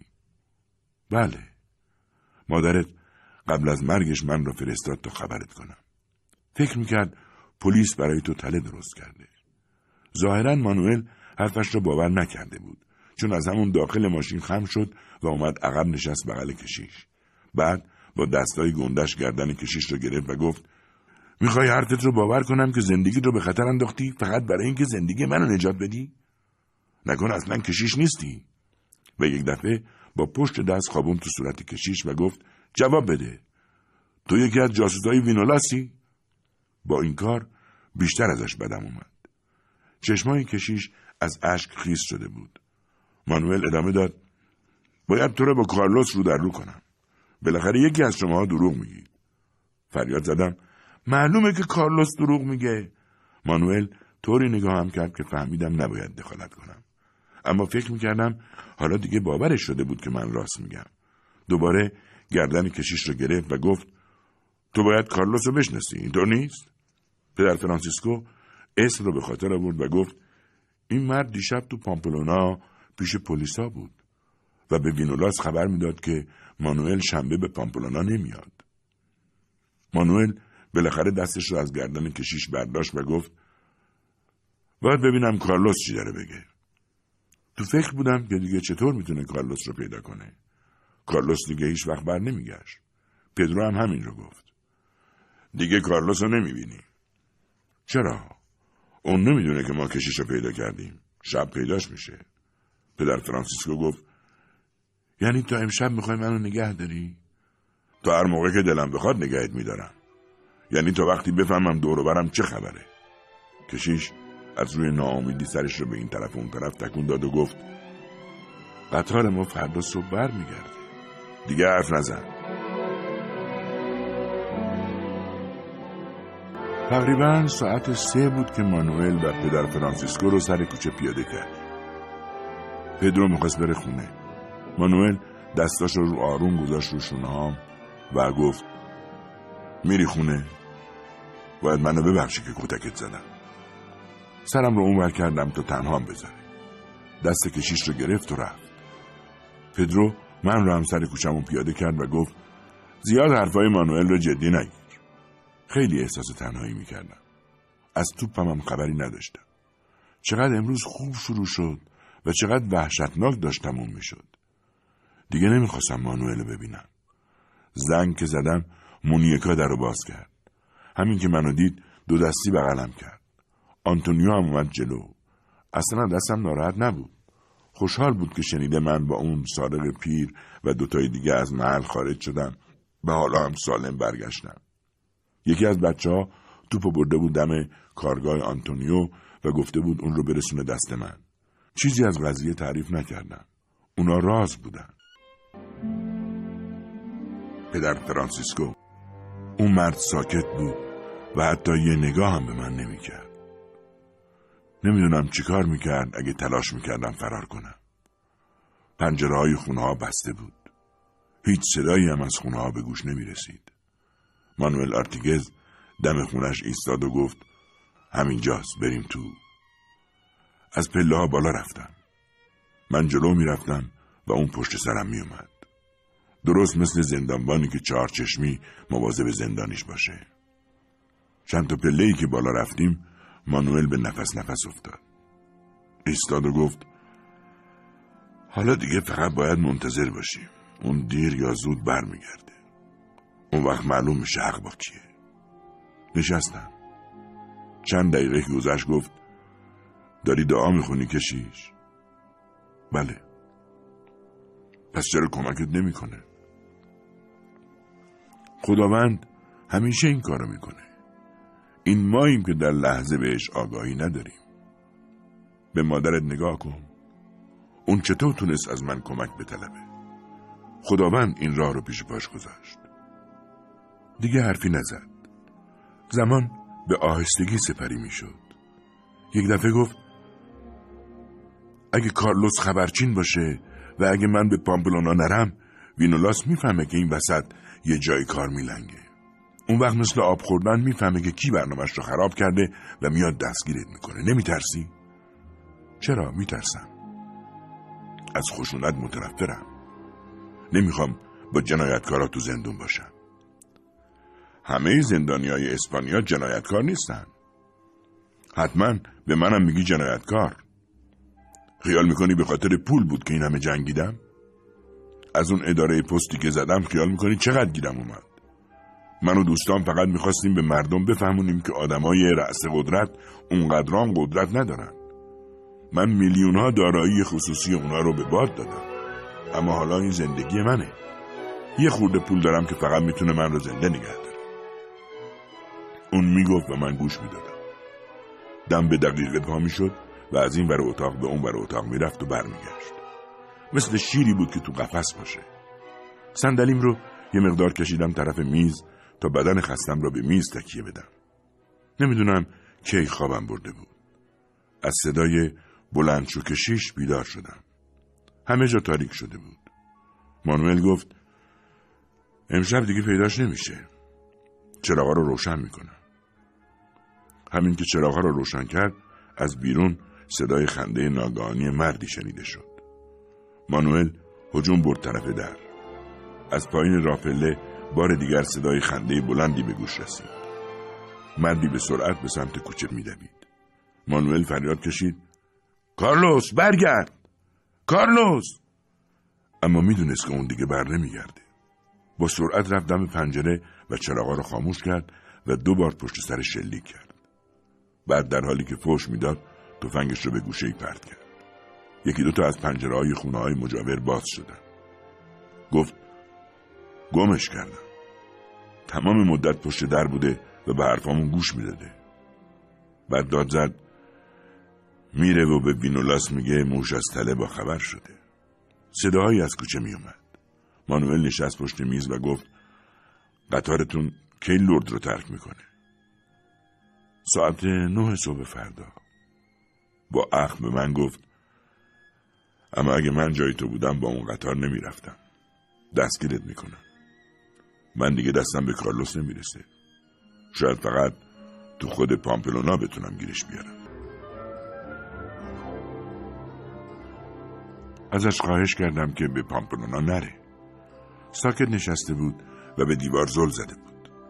گفتم اگه به پامپلونا بری تمام اون زحمتی که من کشیدم به باد میره. فکر من نباش. اونا به این سادگی نمی‌تونن زندانیم کنن. نیشخند زد و گفت خیال کردی به پامپلونا میرم که تو رو نجات بدم اگه برم فقط برای کشتن کارلوسه کی می‌خوای دست از کشتن برداری اگه قرار اون مجازات بشه میشه کی مجازاتش می‌کنه با ابروهام به سمت بالا اشاره کردم گفت فکر نمی کنی خود خدا هم بدش نیاد که من بنده گناهکارش رو مجازات کنم؟ از دستش ناراحت شدم و گفتم برات متاسفم. چیزی نگفت. بلند شد و رفت دستشویی. صدای آب زدن به سر صورتش را میشنیدم. می‌خواستم برم. در باز بود. از تو دستشویی بیرون اومد و گفت برو. اگه می‌خوای برو به جهنم. خیلی خوب. اما اگه بخوای می‌تونی همینجا بمونی. نمی‌دونم چرا سر جام نشستم. گفت حتما مادرم از دستم ناراحت بود. چرا باید ناراحت می بود؟ چون قبلا به دیدنش نرفتم. دلیلی نداشت که بری. از چند روز قبل می‌دونستم که بیمار شده.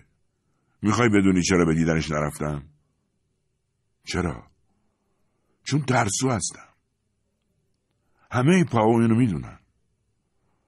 بچه ها تمام در و دیوارای محله رو با این جمله پر کردن.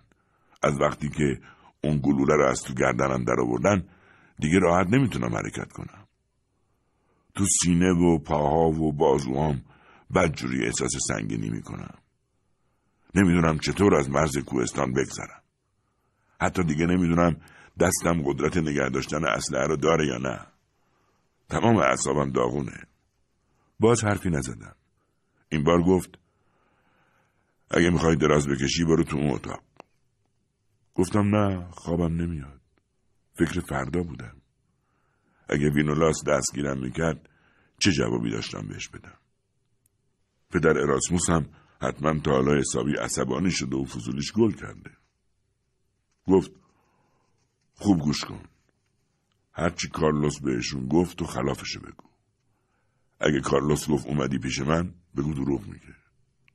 اما نه این خوب نیست. همه این شواهد علیه توه. راستی بگو ببینم اون کشیشایی که با تو اومدن لرد حاضرم به خاطر نجات زندگی تو دروغ بگن گفتم نه دروغ نمیگم. منم این اجازه رو بهشون نمیدم. حماقت نکن. اگه فقط بگن که تو هرگز ترکشون نکردی کافیه. گفتم ترجیح میدم حقیقت رو بگم. بقیه دوستام هم همینطورن. با خشم تو چشمام نگاه کرد و گفت گوش کن. این اسمش خودکشیه. من حاضرم هر کاری برای نجات جون رفیقام انجام بدم. کسی هم هست که همیشه به من کمک می‌کنه. خدا. گفت بذار ببینم. فرض کن من وینولاسم و تو رو به جرم نجات جون مانوئل آرتیگز دستگیر کردم. چطور می‌خوای از خودت دفاع کنی؟ میگم من یه کشیشم. اون زن رو به موت ازم درخواستی کرد و من هم اون درخواست رو اجابت کردم. اما پسر سالق مسلحه دشمن اسپانیا کلی برای سرش قیمت تعیین شده. پیش خدا همه آدما یکسانن. هیچ دروغی برای کشیش امکان پذیر نیست. فقط حقیقت. آه کشید و گفت کشیش حرف به کمکت نمیاد. بلند شد و کلافه گفت که می‌خواد یه ساعتی بخوابه. کفشامو در آوردم پام حسابی برم کرده بود در خونه رو قفل کرد اما کلید رو گذاشت رو در بمونه رفت تو اتاق و در رو نیمه باز ول کرد صدای ناله تختش به گوش می رسید. چند لحظه بعد از همونجا گفت بهم نگو که من پسر عقل نشناسیم. شونه به شونه مادرم تو مزرعه کار می‌کردم. اون زمان فقط شیش سالم بود. پدرم یه ساعتم تو خونه بند نمی‌شد و تموم روز با اولاغاش هیزم هم می‌کرد و آخر شب میومد خونه. پدر تو چیکار می‌کرد؟ گفتم پدرم تو جنگای داخلی کشته شد. کدوم طرفی بود؟ هیچ طرف. یه شب گروهی سرباز به ما حمله کردن. دیر وقت بود. صدای اولاغامونو شنیده بودن. می‌خواستن از چنگمون درش بیارن. تمام زندگی ما اون دو اولاغ بود. سربازا با تفنگ پدرم رو تهدید به مرگ کردن. اون به سمتشون حمله بود. اون هم کشتنش و هرچی داشتیم با خودشون بردن. هیچ وقت نفهمیدم که اونا کی بودن و کدوم طرفی بودن. من فقط هشت سالم بود. مردم به کمکمون اومدن. بعد از اون مادرم من رو همراه یه خانم به پامپلونا فرستاد. به مدرسه علوم دینی و به اسقف نامه نوشت که از من یه کشیش بسازه. کشیش اون سربازا حتما فاشیست بودن. ما با آدمای فقیر کاری نداشتیم. باز بلند شد اومد بیرون. نگرانیش درباره من ولش نمی‌کرد. با افسوس می‌گفت چرا آنقدر از دروغ گفتم به بین و لاس میپرهیزم اگه می‌تونستم اگه بقیه کشیش هم می‌تونستن همه چیز به خوبی تموم می‌شد گفتم نه اگه ازم بازجویی کرد چیزی جز حقیقت نمیگه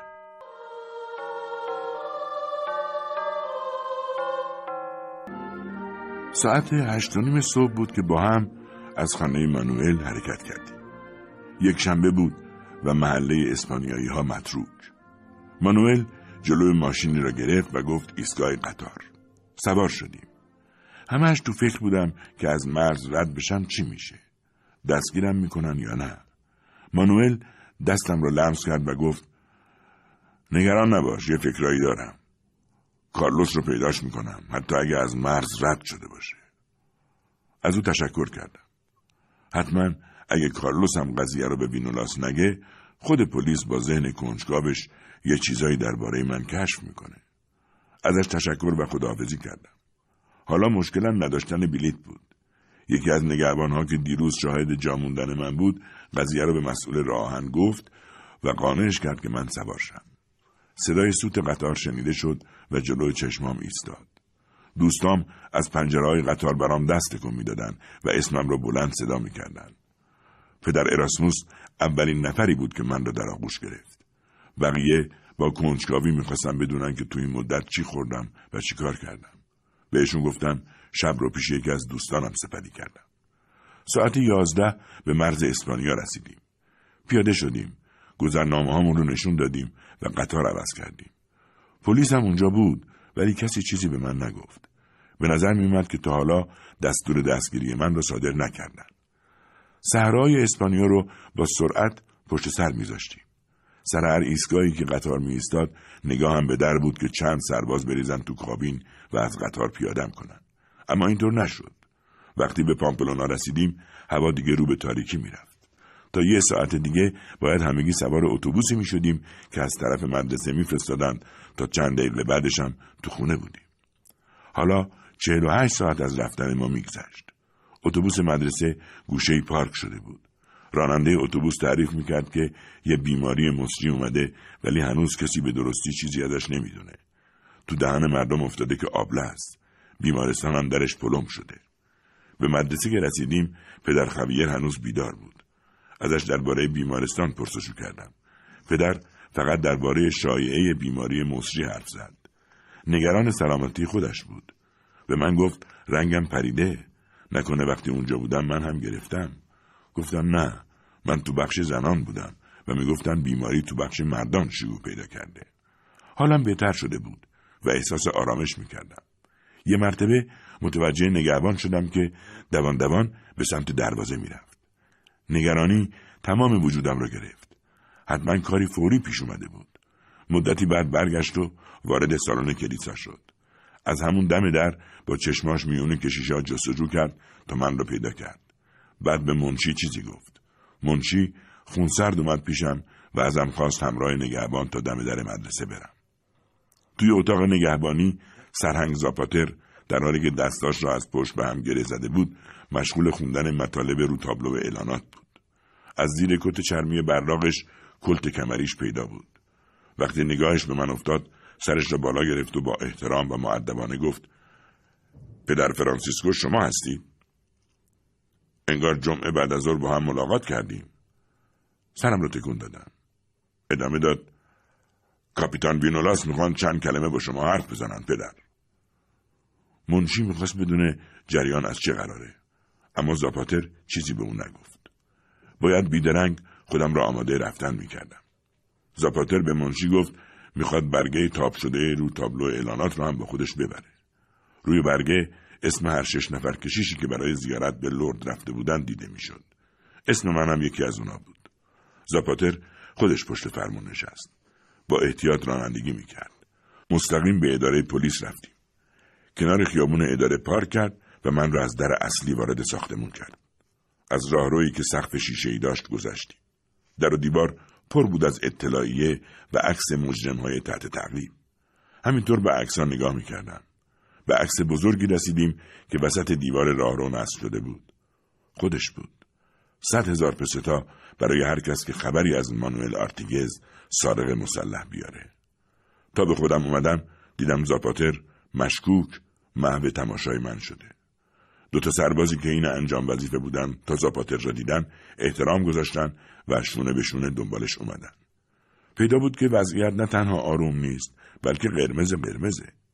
وارد اتاق اصلی اداره شدیم.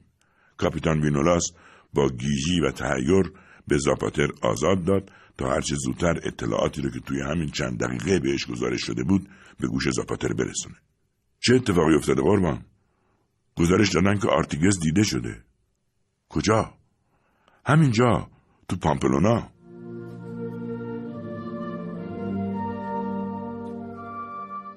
روایت مانوئل آرتیگز قطار رفته بود و پدر فرانسیسکو رو با خودش برده بود. امیدوارم که وینولاس براش دردسر درست نکنه. هرچند کشیشا تو اسپانیا در امون بودن. صبحهای پاو هیچ وقت حرف تازه ای نداشت. صبح یک شنبه هم درست به یه نواختی روزای دیگه بود. سوار اتوبوس شدم. به بولوار که رسیدیم دیدم آب نهر تغیان کرده بود. یاد اون کشیده ای افتادم که تو گوش پابلو زدم. دلم می‌خواست بدونم پسرک علت اون کشیده رو فهمید یا نه. به حال هر قدرم که محق بودم اون کشیده بی علت بود. واسه همینم هر قدر تلاش کردم از دلش درارم نشد که نشد. اما بچه ها نمی‌تونن برای مدت زیادی دشمنیشون رو حفظ کنن. شرط میبندم تا حالا به کلی فراموشش کرده. خیلی توپ فوتبالش رو دوست داشت. میونه بچه های محل حسابی ارج و پیدا کرده بود. شاید حالا دیگه پابلو بره و به اون بچه ها بگه من یه آدم بزدلی هستم. چون با اینکه می‌دونستم مادرم سخت مریضه و می‌خواد منو ببینه ترسیدم پامو بذارم تو اسپانیا. چقدر بده که آدم نمی‌تونه آینده رو پیش بینی کنه. اگه می‌دونستم که کارلوس یه خبرچینه و وینولاس تو بیمارستان برام تنه گذاشته تمام شامت مردای دنیا رو یه جا بهشون نشون می‌دادم. توی پیاده رو کنار بولوار ایستادم. تو نخ کوهستان بودم. سیل با شدت بی سابقه جوش و خروش می‌کرد. جنگل تا ابتدای کوه کشیده می‌شد و از اونجا تا نوک کوه سفید سفید فقط برف بود. چقدر از میون اون درختها از دل جنگل از کوهستان گذر کردم. آزاد و رها مثل پرنگی سرگردون بدون هیچ ترس و تردیدی. توی خیابون به این بزرگی قدم می زدم و هیچ بنی بشری به چشم نمی اومد. انتهای خیابون یک کافه بود. خدمتکار یه چشمی داشت دوروبرش را آب و جارو می کرد. رفتم تو و تخم مرغ آب پس سفارش دادم و از خدمتکار پرسیدم این دوروبر مردی رو به اسم داگلاس می‌شناسه که یه پسر اسپانیایی هم به اسم پابلو همراش باشه. اسم به گوش خدمتکار آشنا بود اما نمی‌دونست خونه این مرد کجاست. همونجا نشستم بلکه خود پابلو پیداش بشه تا بتونیم دوباره با هم دوست بشیم. کاش می‌تونستم کارلوس را گیر بیارم. با همین تن ناقصم می‌تونستم گردنش خورد کنم. خودمونیم. بعد از اینکه فهمیدم طرف کارلوس بوده و این همه از من ترسیده احساس خوبی داشتم. خدمتکاره رفت بیرون و برگشت و گفت یه ماشین اینجا پارک کرده که رانندش مردی رو که دنبالش هستم می‌شناسه مرد جوون از ماشین پیاده شد سیگاری از گوشه لبش آویزون بود اومد و گرم گفتگو با خدمتکار شد از رو شماره ماشینش فهمیدم از همون جایی میاد که پدرو زندگی می‌کنه طولی نکشید که فهمیدم طرف همونی که پابلو رو به اینجا آورده بود و از دوستای رفیق خودم پدروه همین امروز اومده تا ببینه جریان گم شدن پابلو از چه قرار بوده و از حال و احوالش باخبر بشه. بهش گفتم پابلو سعی و سالمه. مرد جوون اسمش مارسل بود. ازش پرسیدم چی می‌خوره و براش سفارش دادم. بعد گفتم اگه می‌خوای برگردی منم باید میام. می‌خوام پدرو رو ببینم. قبول کرد. تو راه حتی یه بارم ازم نپرسید کی هستم. خیلی سریع میرون. گوش مفت گیر آورده بود و یه بند بیخی گوشم ور می‌زد اما ازش خوشم اومده بود با دوستان پابلو و پدرو خیلی جور بود و همین کافی بود که دوست منم باشه تو راه به پدرو فکر می‌کردم حتما از دیدنم خوشحال می‌شد شام رو اونجا میخوردم بعد از شام وقتی زنش ما رو به حال خودمون میگذاشت می‌تونستم درباره یه خونه دنج نزدیک خونش باهاش سلام مسلحت کنم می‌تونستیم همسایه بشیم اون موقع دیگه هر شب پیش هم بودیم و از گذشته حرف می‌زدیم. زمستونا توی ایوون خونشون تا صبح میشستیم و یاد دوستان می‌کردیم. بارها هم هر روز می‌رفتیم لب چشم ماهیگیری. من و پدرو دوتایی مردای شمال اسپانیا همشون مایگیرای حرفه‌ای هستند پابلو رو هم میوردم پیش خودم. قبلا حتما خود داگلاس پسرش رو برای ماهیگیری میبرده لبه چشمه. از وسط چند تا مزرعه رد شدیم. از چند تا پل گذشتیم و بالاخره به سنت اتیان رسیدیم. مارسل منو درست جلو در خونه پدرو پیاده کرد. ازش تشکر کردم و بهش قول دادم قبل از برگشتنم به پاو دوباره ببینمش. گاز داد و رفت. نگاهم به روزای باغچه پدرو افتاد. باغچش پر از گلای زرد و صورتی و سرخ بود. پرده رو کشیده بودن تا آفتاب داغ بعد از ظهر به داخل نره. اما در خونه طبق معمول باز بود. رفتم تو و چند لحظه صبر کردم تا چشمم به نور کم خونه عادت کنه. هرچی گشتم کسی خونه نبود. رفتم به سمت باغ.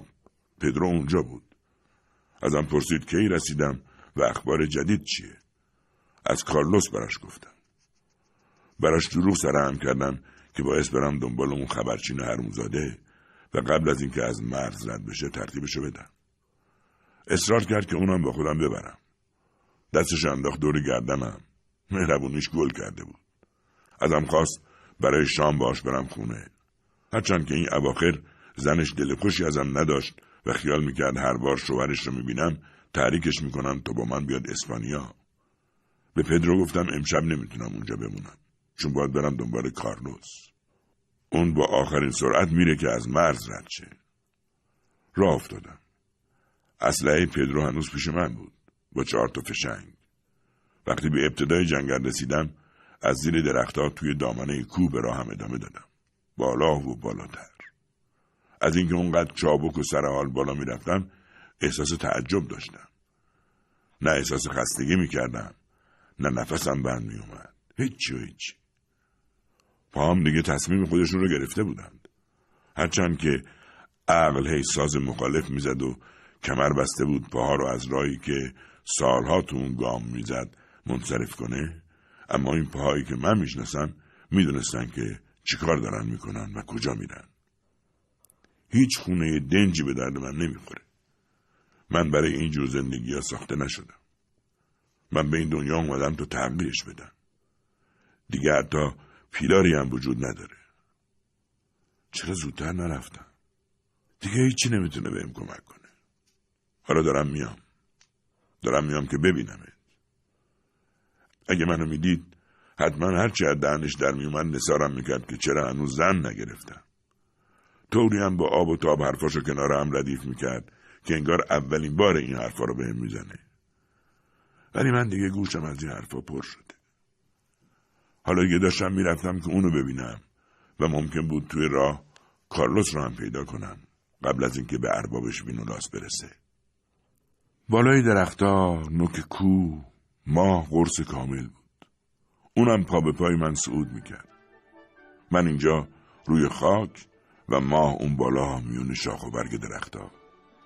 لحظه های توی زندگی پیش روی آدم قرار می‌گیره. راههایی پر از خار و ناهموار. راهی که تو اون گام می‌ذاری و سر بازگشت نداری. فقط چیزایی از جنس محتاب و خاطره باقی میمونه اما اگه خیلی بخوای تو این راه پیش بری دیگه خاطره ها هم محو میشه. تو تمام زندگی مجبور بودم از این کوها برم بالا. فرانسیسکو هم که قدم در راه بی برگشت گذاشته بود از جنس من بود. چرا؟ چرا می‌خواست به من بپیونده؟ چرا این قدما منو به پامپلونا هدایت می‌کنن؟ که برم زندگی اونو نجات بدم؟ ساعت ده و نیم بود. خودم رو مجبور کردم که یه روب دیگه هم صعود کنم و به مرز برسم.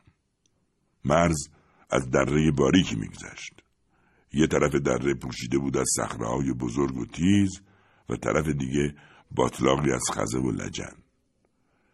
هیچ چیز بیشتر از پایین اومدن از کوه عذاب آور نبود. خیلی بیشتر از موقع صعود سکندری میخوردی و سر و صدا می‌کردی. وقتی به اولین صخره رسیدم همین اتفاق برام افتاد. اما این مسیر رو انتخاب کرده بودم چون هیچ گشتی تو این سنگزار پیدا نمی‌شد. همیشه گروهی از سربازا رو برای کشیک لبونه مرز می‌کردن و همیشه هم بین اونا یه نفر دست و پا پیدا می‌شد که وقت و بی وقت بخور زمین و چریکا را از وجودشون باخبر کنه. از پشت به یکی از صخرهها تکیه دادم و برای اینکه کمتر سر و صدا بشه با دهن باز نفس میکشیدم. چشمامو بسته بودم و تموم حواسم را متوجه گوشم کردم. کم کم خستگیم در می‌رفت و ضربان قلبم آروم می‌شد. باد سرد و خنکی میوزید. چشمامو باز کردم. با خودم فکر کردم چقدر امکانش است از این مرزی که یه دونه درختم برای مخفی شدن نداره گذر کنم. دقیقا خودکشی بود.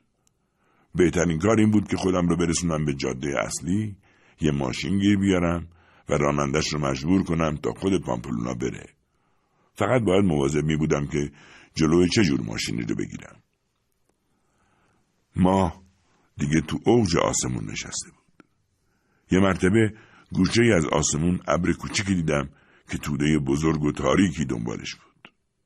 انگار شانس داشت کم کم به امرو می آورد. وقتی ابرا به طور کامل جلوی ماه رو گرفتن کارم رو شروع کردم. برگشتم به خاک فرانسه و در امتداد دره زیر درختها روی چمن پیش رفتم. صدای چکیدن قطرات بارون رو که شنیدم شروع کردم به بالا رفتن از تپه های بر. روی تپه پر بود از چاله که دیگه لبریز از آب شده بود و راه رفتن رو چندین برابر سخت می‌کرد. در این حال پا گذاشتن توی چاله های پر از آب سر و صدای زیادی درست می‌کرد و می‌تونست توجه گشتی ها را جلب کنه. مجبور بودم آروم و با احتیاط قدم بردارم. احساس خستگی نمی‌کردم. فقط چهار چشمی باید مراقب می بودم. ظرف چند دقیقه به قله رسیدم. مقداری که اومدم پایین تازه فهمیدم موقع بالا رفتن زیادی به چپ اومدم. چون نور جنگلبانی می‌خورد به دست راستم. یه خورده که جابجا شدم تونستم رد سفید جاده روی کمر کوه رو ببینم. چند لحظه ای منتظر ایستادم. صدای ماشینی اومد که به سمت مرز در حرکت بود. چند دقیقه بعد از دور چراغای دو تا ماشین که با فاصله کمی از هم حرکت می‌کردن نمایان شد. حتما ماشین های حمله سرباز بود. راننده های شخصی اینطور به هم نزدیک نمیشن و اگه گاهی اینطور می‌شد حتما می‌خواستن از هم سبقت بگیرن. رودخونه پایین دره بد جور به خروش اومده بود و هرچی که دور برش بود به داخل می‌کشید و با خودش می‌برد. شروع کردم به پایین رفتن تا زانوام خیس شده بود. ده دقیقه بعد تو جاده بودم. چند متری که پیش رفتم صدای ماشین بارکشی رو شنیدم. پریدم پشت درختها و موزه گرفتم. بارکش نزدیک و نزدیکتر می‌شد تا اینکه تونستم نور چراغش رو ببینم. اما با اون همه سر و صدایی که داشت بارکش نبود. ماشین شخصی بود. باید دست به کار می شدم. می ترسیدم موقعی جلو نور ظاهر بشم که دیگه کار از کار گذشته باشه. سر پیچ یه مقدار که از سرعتش کم کرد تونستم نوک ماشین پرچم پلیس رو تشخیص بدم. چهار سرنشین داشت که تو اون وضعیت جاده لغزنده با تندترین سرعت ممکن می‌روند. سه نفرشون لباس نظامی تنشون بود اما نفر چهارم نه لباس نظامی داشت نه کلاه رو سرش بود. می‌تونستم قسم بخورم که خود خود کارلوسه. یکی دو دقیقه همونجا ایستادم و فکر کردم. دوباره انعکاس صدای ماشینی رو شنیدم که از همون سمت می اومد. همین که ماشین از پیچ تند جاده رد شد و راننده تونست من رو تو نور ماشین ببینه که راست وسط جاده ایستاده بودم پا گذاشت رو ترمز و چند متری از پهلو در امتداد جاده به طرف من لیز خورد. فقط کافی بود که از پنجره ماشین بپرم داخلش. دیگه نمی‌دونستم تو کله راننده چی میگذره و چطور و از کدوم طرف میرونه. فقط تهدیدش کردم که بی معطلی بره به پامپلونا. پنجره رو دادم بالا. راننده تنها بود. مرد جوونی بود با یه مداد پشت گوشش. حسابی رنگشو باخته بود. از اون دست آدمایی بود که حاضرن به خاطر حفظ جونشون دست به هر کاری بزنن. بهش گفتم که سری دور بزنه وگرنه از همین بالا پرتش می‌کنم تو رودخونه. بدون کلمه این حرف از دستورم اطاعت کرد. اما ده هزار بار ماشین را عقب جلو کرد تا بالاخره تونست سر خر رو اونوری کنه. از همون لحظه اول حساب کار اومد دستش که چکوچونه در کار نیست و مستقیم بدون هیچ معطلی و در کمترین زمان ممکن باید برسیم به پامپلونا. چند دقیقه که همینطور در سکوت سپری شد ازش خواستم که نگران نباشه.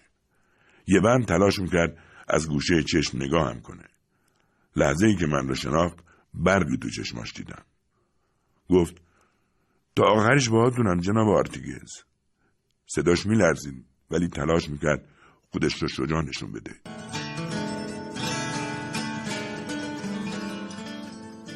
دنباله روایت مانوئل آرتیگز ساعت یازده و نیم بود که به حومه شهر رسیدیم. می‌خواستم هر طور که شده خودم رو به خیابون کاستیلو برسونم. اما این راننده احمق راهش رو بلد نبود. ناچار شدیم کلی دور بزنیم تا به کاستیلو برسیم. البته قبل از رسیدن به اونجا از شهرش خلاص شدم. فقط بهش گفتم مواظب دهنت باش و پیش کسی ور زیادی نزن. در غیر این صورت اگه تو جعبه هم قایم بشی پیدات می‌کنم و با همین دستام خفت می‌کنم. اما اینجور آدم ها وضعشون معلوم بود. چند متر که دور شد ترمز کرد و سرش را از پنجره در آورد. نگاهی به عقب انداخت تا مطمئن بشه که رفتم. بعد سر ماشین رو چرخون سمت خیابونی که منتهی می‌شد به اداره پلیس اون منطقه. چند دقیقه بعد رسیدم به سانتا کروز. یکی از ورودی های بیمارستان تو همین خیابون بود. بخش زنان سمت چپ. حافظم هنوز کار می‌کرد. چیز عجیب غریبی به چشم نمی‌خورد. بانک درست همون جایی بود که فکرش رو می‌کردم. همش به فکر پابلو بودم. دلم می‌خواست بدونم کجاست و چی کار می‌کنه. شاید داره خواب می‌بینه که من دارم گوشای وینولاس رو میپیچونم. وینولاس الان حتما داره از کارلوس اطلاعات می‌گیره. اون خبرچین هرمزادم بهش میگه که مانوئل دیگه پیداش نمیشه. بازی تمومه. وینولاس هم که حسابی از کوره در رفته از اداره پرتش می‌کنه بیرون. کارلوس بدبختم باید از گرسنگی بمیره. نمی‌تونه بیاد فرانسه نمی‌تونه تو اسپانیا بمونه. اون بد جوری بازی رو باخته. اینم از خیابون. اینجا هم خبری نبود. فقط آمبولانسی توی ورودی پشتی بیمارستان پارک شده بود. همه چی طبیعی به نظر می رسید. طرف دیگه زن و مردی میون سال و به نظر بی خطر به سمت من قدم زنون در راه بودن. دویدم به آشیه میدون. پشت دفتر اطلاعات مخفی شدم. وینولاس کجا می‌خواد منو ببینه؟ به احتمال زیاد توی یکی از همین دوتا خیابون که با بیمارستان به هم متصل میشن. از میدون وارد یکی از کوچه ها شدم و در امتداد کوچه از کنار خونه ها با آرومی و با احتیاط پیش رفتم. هر قطر تلاش می‌کردم تا اسامی روی زنگ خونه ها رو بخونم نمی‌تونستم. عینکمو نزده بودم. یعنی چند نفر می‌تونستن منو با این عینک شناسایی کنن. عینک چیز خوبیه. نه فقط برای اینکه چهرت رو تغییر بده برای خوندنم خوبه. بذار ببینم. اینجا خونه یه وکیله. این دندون پزشکه. یه دندون پزشک دیگه. نه این خونه ها مناسب نیستن. خونه بعدی پزشک. دو تا زنگ داشت. یکی برای شبا یکی برای روزا. جی کار راست. همین خونه راست کار منه. زنگ روزانه رو که بزنم یه نفر در باز می‌کنه. بهش میگم که اشتباه شده می‌خواستم زنگ شبونه رو بزنم. همین. صدای زنگ رو می‌تونستم بشنوم. زیاد دور نبود. اما جز صدای زنگ هیچ صدای دیگه ای شنیده نمی‌شد. دوباره زنگ زدم. هیچی. می‌خواستم زنگ شبانه رو بزنم که این ماشین جلو در نگه داشت و مردی کوتاه پرید بیرون. با من کار داشتین؟ من دکترم. براش توضیح دادم که می‌خوام یکی از دوستامو ببینم. خونش اینجاست. کلید رو چرخوند و در باز کرد. گذاشت که من اول وارد بشم و بعد با فشار دادن دکمه روی دیوار تمام چراغای راهرو خونه رو روشن کرد. توی راهرو کنار هم می‌رفتیم تا وقتی که به سالن رسیدیم قدماش رو تند کرد و عین میمون درختی از پلههایی که به اتاق بالایی خونه راه داشت پرید و رفت بالا. بگرد خودت واحدشون رو پیدا کن. من یه کار فوری دارم. صدای باز کردن در و به هم کوفتنش عین رعد و برق در سرتاسر سر خونه پیچید. وقتی که چراغا خاموش شد از راپلا تا بالاترین نقطه خونه بالا رفتم. دستم رو تا اونجا که می‌شد کشیدم رو دیوار. ظاهرا چراغا اتوماتیک بودن. هر قد تلاش کردم در هل بدم حتی یه ذره هم تکون نمی‌خورد. این در بی صابونده پشت بوم چه مرگش بود وقتی چراغا روشن بودن دیده بودم که قفل نداشت با تمام قدرتم در به بیرون فشار دادم نمی‌شد از نفس افتاده بودم قدرتم دیگه ته کشیده بود. یه مرتبه تموم چراغا باز روشن شد. دوباره صدای محکم باز و بسته شدن در رو شنیدم. باید همون دکتره می بود. تو روشنایی نگاهی به لولای در انداختم. اشتباه هم اینجا بود. باید در رو به طرف خودم میکشیدم با کمی فشار راحت باز شد. دوباره چراغا خاموش شدن اما دیگه فرقی نمی‌کرد روی پشت بوم دید خوبی داشتم. چراغای خیابون جای تاریکی توی محله باقی نذاشته بود و ماه که مستقیم کف پشت بوم رو محتابی می‌کرد. موقعیت خودم رو پیدا کردم. میدون سمت جلو بود. نور زیادی هم از طرف دفتر اطلاعات تابیده می‌شد. بانک هم خوب پیدا بود. راه خوبی بود برای زدن بانک. اما الان نه. هرچند که اگه بفهمن از اینجا اومدم روی تمام پشت این خیابون معمور کار می‌ذارن و دیگه نمیشه از این راه به بانک رسید. به هر حال که الان وقت زدن بانک نبود باید از بین لوله های بخار بزرگ و قطور خوششویی رد می شدم تا به پشت بوم ساختمون کناری می رسیدم. یک، دو، سه تا پشت بوم دیگه تا بیمارستان مونده بود. به فاصله ها نگاه می کردم که یه مرتبه با شنیدن صدایی از جا پریدم. یه نفر از تو خیابون کنار لوله های بخاری مشغول سود زدن بود. آهنگ قدیمی رو سود می‌زد که خوب میشناختمش. آهنگ غمگینی درباره زنی که اونو شوهرش به بازار میفرسته و اون هیچ وقت بر نمیگرده. سر و صداهایی از تو کوچه به گوش می‌رسید. صدای یه ماشین و چند نفر که با هم حرف می‌زدن. آروم کنار لوله ها رو پشت بوم کمین کردن. از پنجره های ساختمون روبرو انعکاس برق چشمای مردی رو دیدم که رو پشت بوم ساختمون کناری اون طرف لوله های بخاری کشیک می‌داد. چیز بزرگی لای پارچه پیچیده توی بغلش بود. لباس نظامی به تن داشت اما جوون نبود. بیشتر یک کهنه سرباز گارد به نظر می رسید. قدم زدنش رو پشت بوم مقداری مشکوک بود. فقط به پنجره های ساختمون های اطراف نگاه می کرد. همین. اما اون کسی رو که با ماشین به اینجا فرستاده شده بود خوب برانداز کردم. کسی نبود جز همون راننده ای که منو از مرز برده بود. دوتا از نفرات وینولاس همراهیش می‌کردن. بردنش داخل یکی از ساختمون های رو به بیمارستان. چیزی نگذشت که چراغای پنجره طبقه سوم ساختمون روشن شد و با کنار زده شدن پرده های بزرگ و سنگینش تمام کوچه از نور همون پنجره روشنایی گرفت. تازه فهمیدم موضوع چیه. یه علامت بود برای مردی که راست راست رو پشت بوم کناری قدم می‌زد. پارچه های پوشیده به اون چیز بزرگ توی دستش رو کنار انداخت. بزرگترین و ناجورترین تک تیراندازی که تو زندگیم دیده بودم با لوله کوتاه و دوربین درجه یکی که روش نصب شده بود. با آستین تفنگش رو تمیز کرد و گلنگدنش کشید.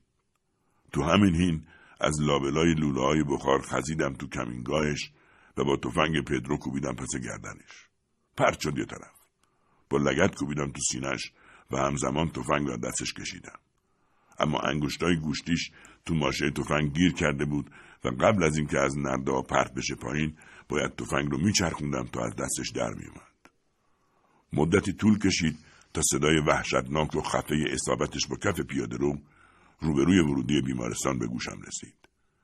سر و صداهایی تو کوچه به پا شد و چندین نفر در حالی که فریاد می‌زدن از خونه ها پریدن بیرون. پنجره روشن ساختمون روبرو باز شد و حیبت آشنایی دو نفر رو پشت پنجره دیدم. اولی وینولاس بود و دومی یکی از نوکراش. چه سعادت بزرگی که وینولاس را درست لحظاتی بعد از تصاحب همچین تفنگ شگفتی ملاقات می‌کردم. قشنگ تو دوربین تفنگ جا گرفته بود. همه چیز آماده بود. اما تو همین لحظه نفر سومی هم پشت پنجره پیدا شد. کارلوس. از این ضربان محکم قلب و این دو دلی متنفر بودم. بیشک فرصت دوبار شلیک کردن نداشتم. کدومشون؟ دوربین رو چرخوندم رو کارلوس. بعد دوباره چرخوندم رو وینولاس.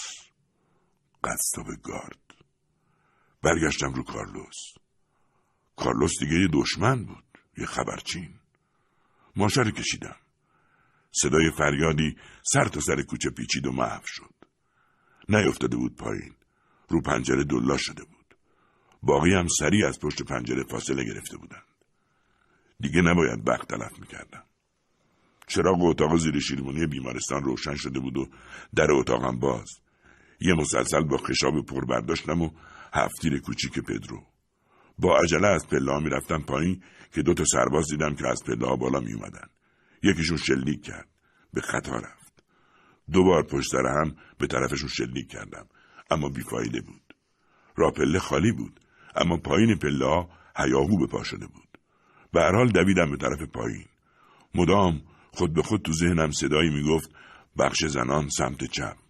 همینطور پله ها رو دوتا یکی میمدم پایین تا به تابلو راهنما که روی یکی از دیوارای پاگرد راپله نصب شده بود رسیدم یه لحظه جا خوردم. پله ها رو اشتباه اومده بودم. بخش مردان سمت چپ بود و بخش زنان سمت راست. چقدر احمقانه بود. یعنی پابلو اشتباه کرده بود. یه اشتباه ساده یا حافظه من ایراد داشت. دیگه به هیچی نمی‌تونستم فکر کنم. تنها خسته چند ثانیه بی حرکت موندم. پیداشون شد. از بالا و از پایین. عین دیوونه ها شلیک می‌کردن. صدای افتادن علامت سوراخ شده سکوت از رو دیوار و قلط خوردن و آروم شدنش رو شنیدم. حالا بالای سرم ایستاده بودن. از شدت سوزش به خودم میپیچیدم. خودم رو جمع کردم. باز یه لحظه نگاهم افتاد به تابلو راهنما. بخش زنان سمت چپ بخش مردان سمت راست. پابلو اشتباه نمی‌کرد. حافظه منم ایرادی نداشت. قدرتم دیگه ته کشیده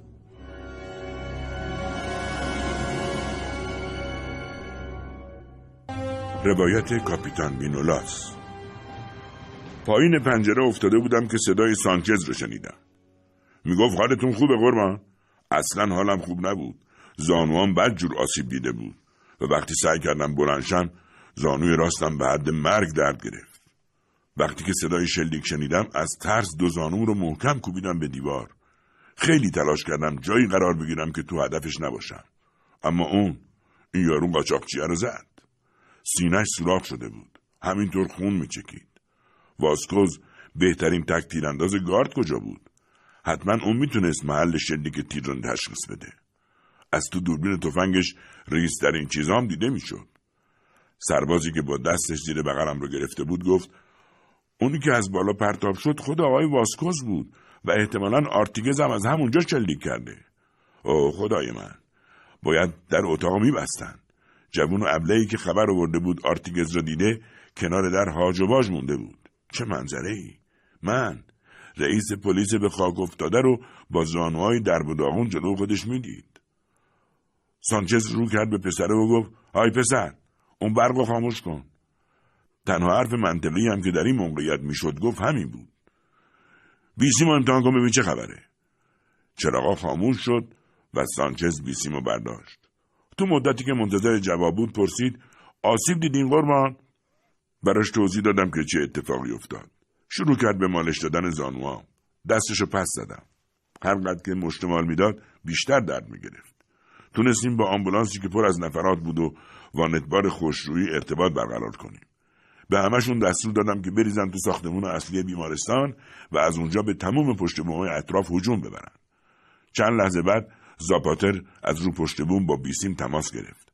گزارش داد که تو راپله بیمارستان از بالا از پایین و از هر دو بخش زنان و مردان بهش حمله کردن. می‌گفت دیگه تو چنگشونه. ارتباط با زاپاتر نیمه کار قطع شد. هیچی بیشتر از این نمی‌تونست اعصابمو به هم بریزه. رو زمین نشستم و به دیوار تکیه دادم. منتظر بیسیم بودیم که یه مرتبه صدای زاپاتر رو شنیدم که از بیمارستان فریاد زد گرفتیمش سانچو و سربازی که کنارم نشسته بود دستم و گرفتن و بلندم کردن. از یکی از پنجره های بیمارستان سرش را آورده بود بیرون. دو دستش رو مشت کرده بود به بالا پرتاب می‌کرد و فریاد می‌زد کشتیمش! میشنوید قربان کشتیمش! آخرین کاری که ازم برمیومد شنیدن صدای زاپاتر بود. دستم و دور گردن سانچز حلقه کردم و رفتیم پایین. تو خیابون جای سوزن انداختن نبود. خدا می‌دونه این همه جمعیت این وقت شب از کجا سرازیر شده بودن. در حالی که سربازا سعی می‌کردن مردم رو عقب بزنن و پراکنده کنن از بینشون رد شدیم. ادهی بهم تبریک می‌گفتن و ادهی فقط تماشا می‌کردن. وقتش بود که دیگه اعتماد مردم رو جلب بکنیم و بهشون ثابت کنیم که ما فقط دنبال دشمنهای میهنیم. دشمنای اسپانیا و شورشیا و جنایتکارا رو به کام مرگ میفرستیم. زاپاتر از بیمارستان دوید بیرون رو بهم دست داد و تبریک گفت. این برای شما پیروزی بزرگی حالی جناب. می‌تونم احساستون رو درک کنم. شما سالهای زیادی دنبالش بودین. تو قلبم احساس گرمی می‌کردم. دست دیگرم رو گرفت و رفتیم تو بیمارستان. همه چیز دست نخورده بود تا من وارد شم. هر گوشه از بیمارستان تا اونجا که چش کار می‌کرد پر بود از سربازای من. دیدمش. به طرز معیوز کننده فرسوده و خسته تر از اون حرفا به نظرم می‌رسید. شاید مرگ اونو به این روز انداخته بود. این همه سال جنگ بین من و اون بالاخره با پیروزی من تموم شد. هرچند با دستای خودم نکشته بودمش ولی این نقشه من بود که از پادرش آورد. معاصره کردنش به دام انداختنش همه از کارهای کاپیتان وینولاس بود. زاپاتر بهش خیره شده بود و سرش رو به نشونه موفقیت تکون می‌داد. چیزی نگذشته بود که یه عالم عکاس و خبرنگار عین مور و ملق ریختن تو بیمارستان و دورم کردن. یکی از ها اومد طرفم و تو گوشم آروم نجوا کرد که چه موقع جسد رو به سردخونه بیمارستان انتقال بدیم. منم گفتم تا موقعی که پلیس و همه خبرنگارا عکساشون رو نگرفتن باید همونجا باشه. پیلار مادر مانوئل هنوز تو سردخونه بیمارستان بود. مادر و پسر دست آخر همدیگر رو ملاقات کردن اما تو سردخونه. این تیتر خوبی برای روزنامه ها بود. ساعت یک و نیم صبح من و زاپاتر برگشتیم اداره پلیس. زانوان بهتر شده بود. تو اتاق انتظار پیکر سیاهی دیدم رو صندلی نشسته و در حالی که سرش رو به دیوار تکیه داده به خواب عمیقی فرو رفته بود. زاپاتر با تعجب گفت خدای من پدر فرانسیسکو. کشیش از خواب پرید. ازش خواستم بشینه و بهش گفتم آرتیگز کشته شد. بهت زده و گیج نگام کرد. گفتم چند لحظه دیگه میام خدمتتون پدر. چیزی نگفت. من و زاپاتر رفتیم تو. زاپاتر گفت عجیبه. اگه کارلوس حقیقت رو گفته بود این کشیش خبیز از آب در میومد پیش بینی می‌شد که کشیش مانوئل را از وجود تله خبر کنه. اگه اینطور بود پس مانوئل به خاطر دیدن مادرش به پامپلونا نیامده بود. چون می‌دونست مرده. پس چه چیزی مانوئل رو کشوند اینجا؟ شاید به خاطر انتقام گرفتن از کارلوس. باید ببینیم پدر خودش چی میگه. گفتم باید خیلی احتیاط کنیم. اصلا دلم نمی‌خواد با کلیسا در بیفتیم. پدر فرانسیسکو وارد شد و بدون ترس اعتراف کرد که با آرتیگز تو شهر پاو دیدار داشته. پرسیدم یعنی شما میپذیرید که خلاف قانون عمل کردید؟ نه خلاف قانون خداوند. اگه بندازم زندون این حرفا به کمکت میاد؟ بله. خداوند من رو نجات میده. مانوئل هم به خواست خودش کشته شد. زاپاتر با تعجب پرسید به خواست خودش؟ بله. چون می‌دونست که مادرش مرده. گفتم پس چی باعث شد بیاد؟ فکر می‌کنم می‌خواست من را نجات بده. به زاپاتر نگاه کردم. هر دومون یه جور فکر می‌کردیم. این بابا باید دیوونه باشه. ادامه داد. آرتیگز از اینکه من جونم رو به خطر انداختم برای او احساس خجالت می‌کرد و برای من نگران بود. و وقتی من بهش گفتم که به وینولاس دروغ نمیگم نمی‌تونست بپذیره که جون سالم به در ببره و کارلوس خبرچین فرار کنه و من تنها زیر تیغ باشم. نمی‌خواست از من کمتر باشه. حرفای کشیش خطرناک بود. گفتم سرهنگ زاپاتر شما رو تا منزل همراهی می‌کنه پدر.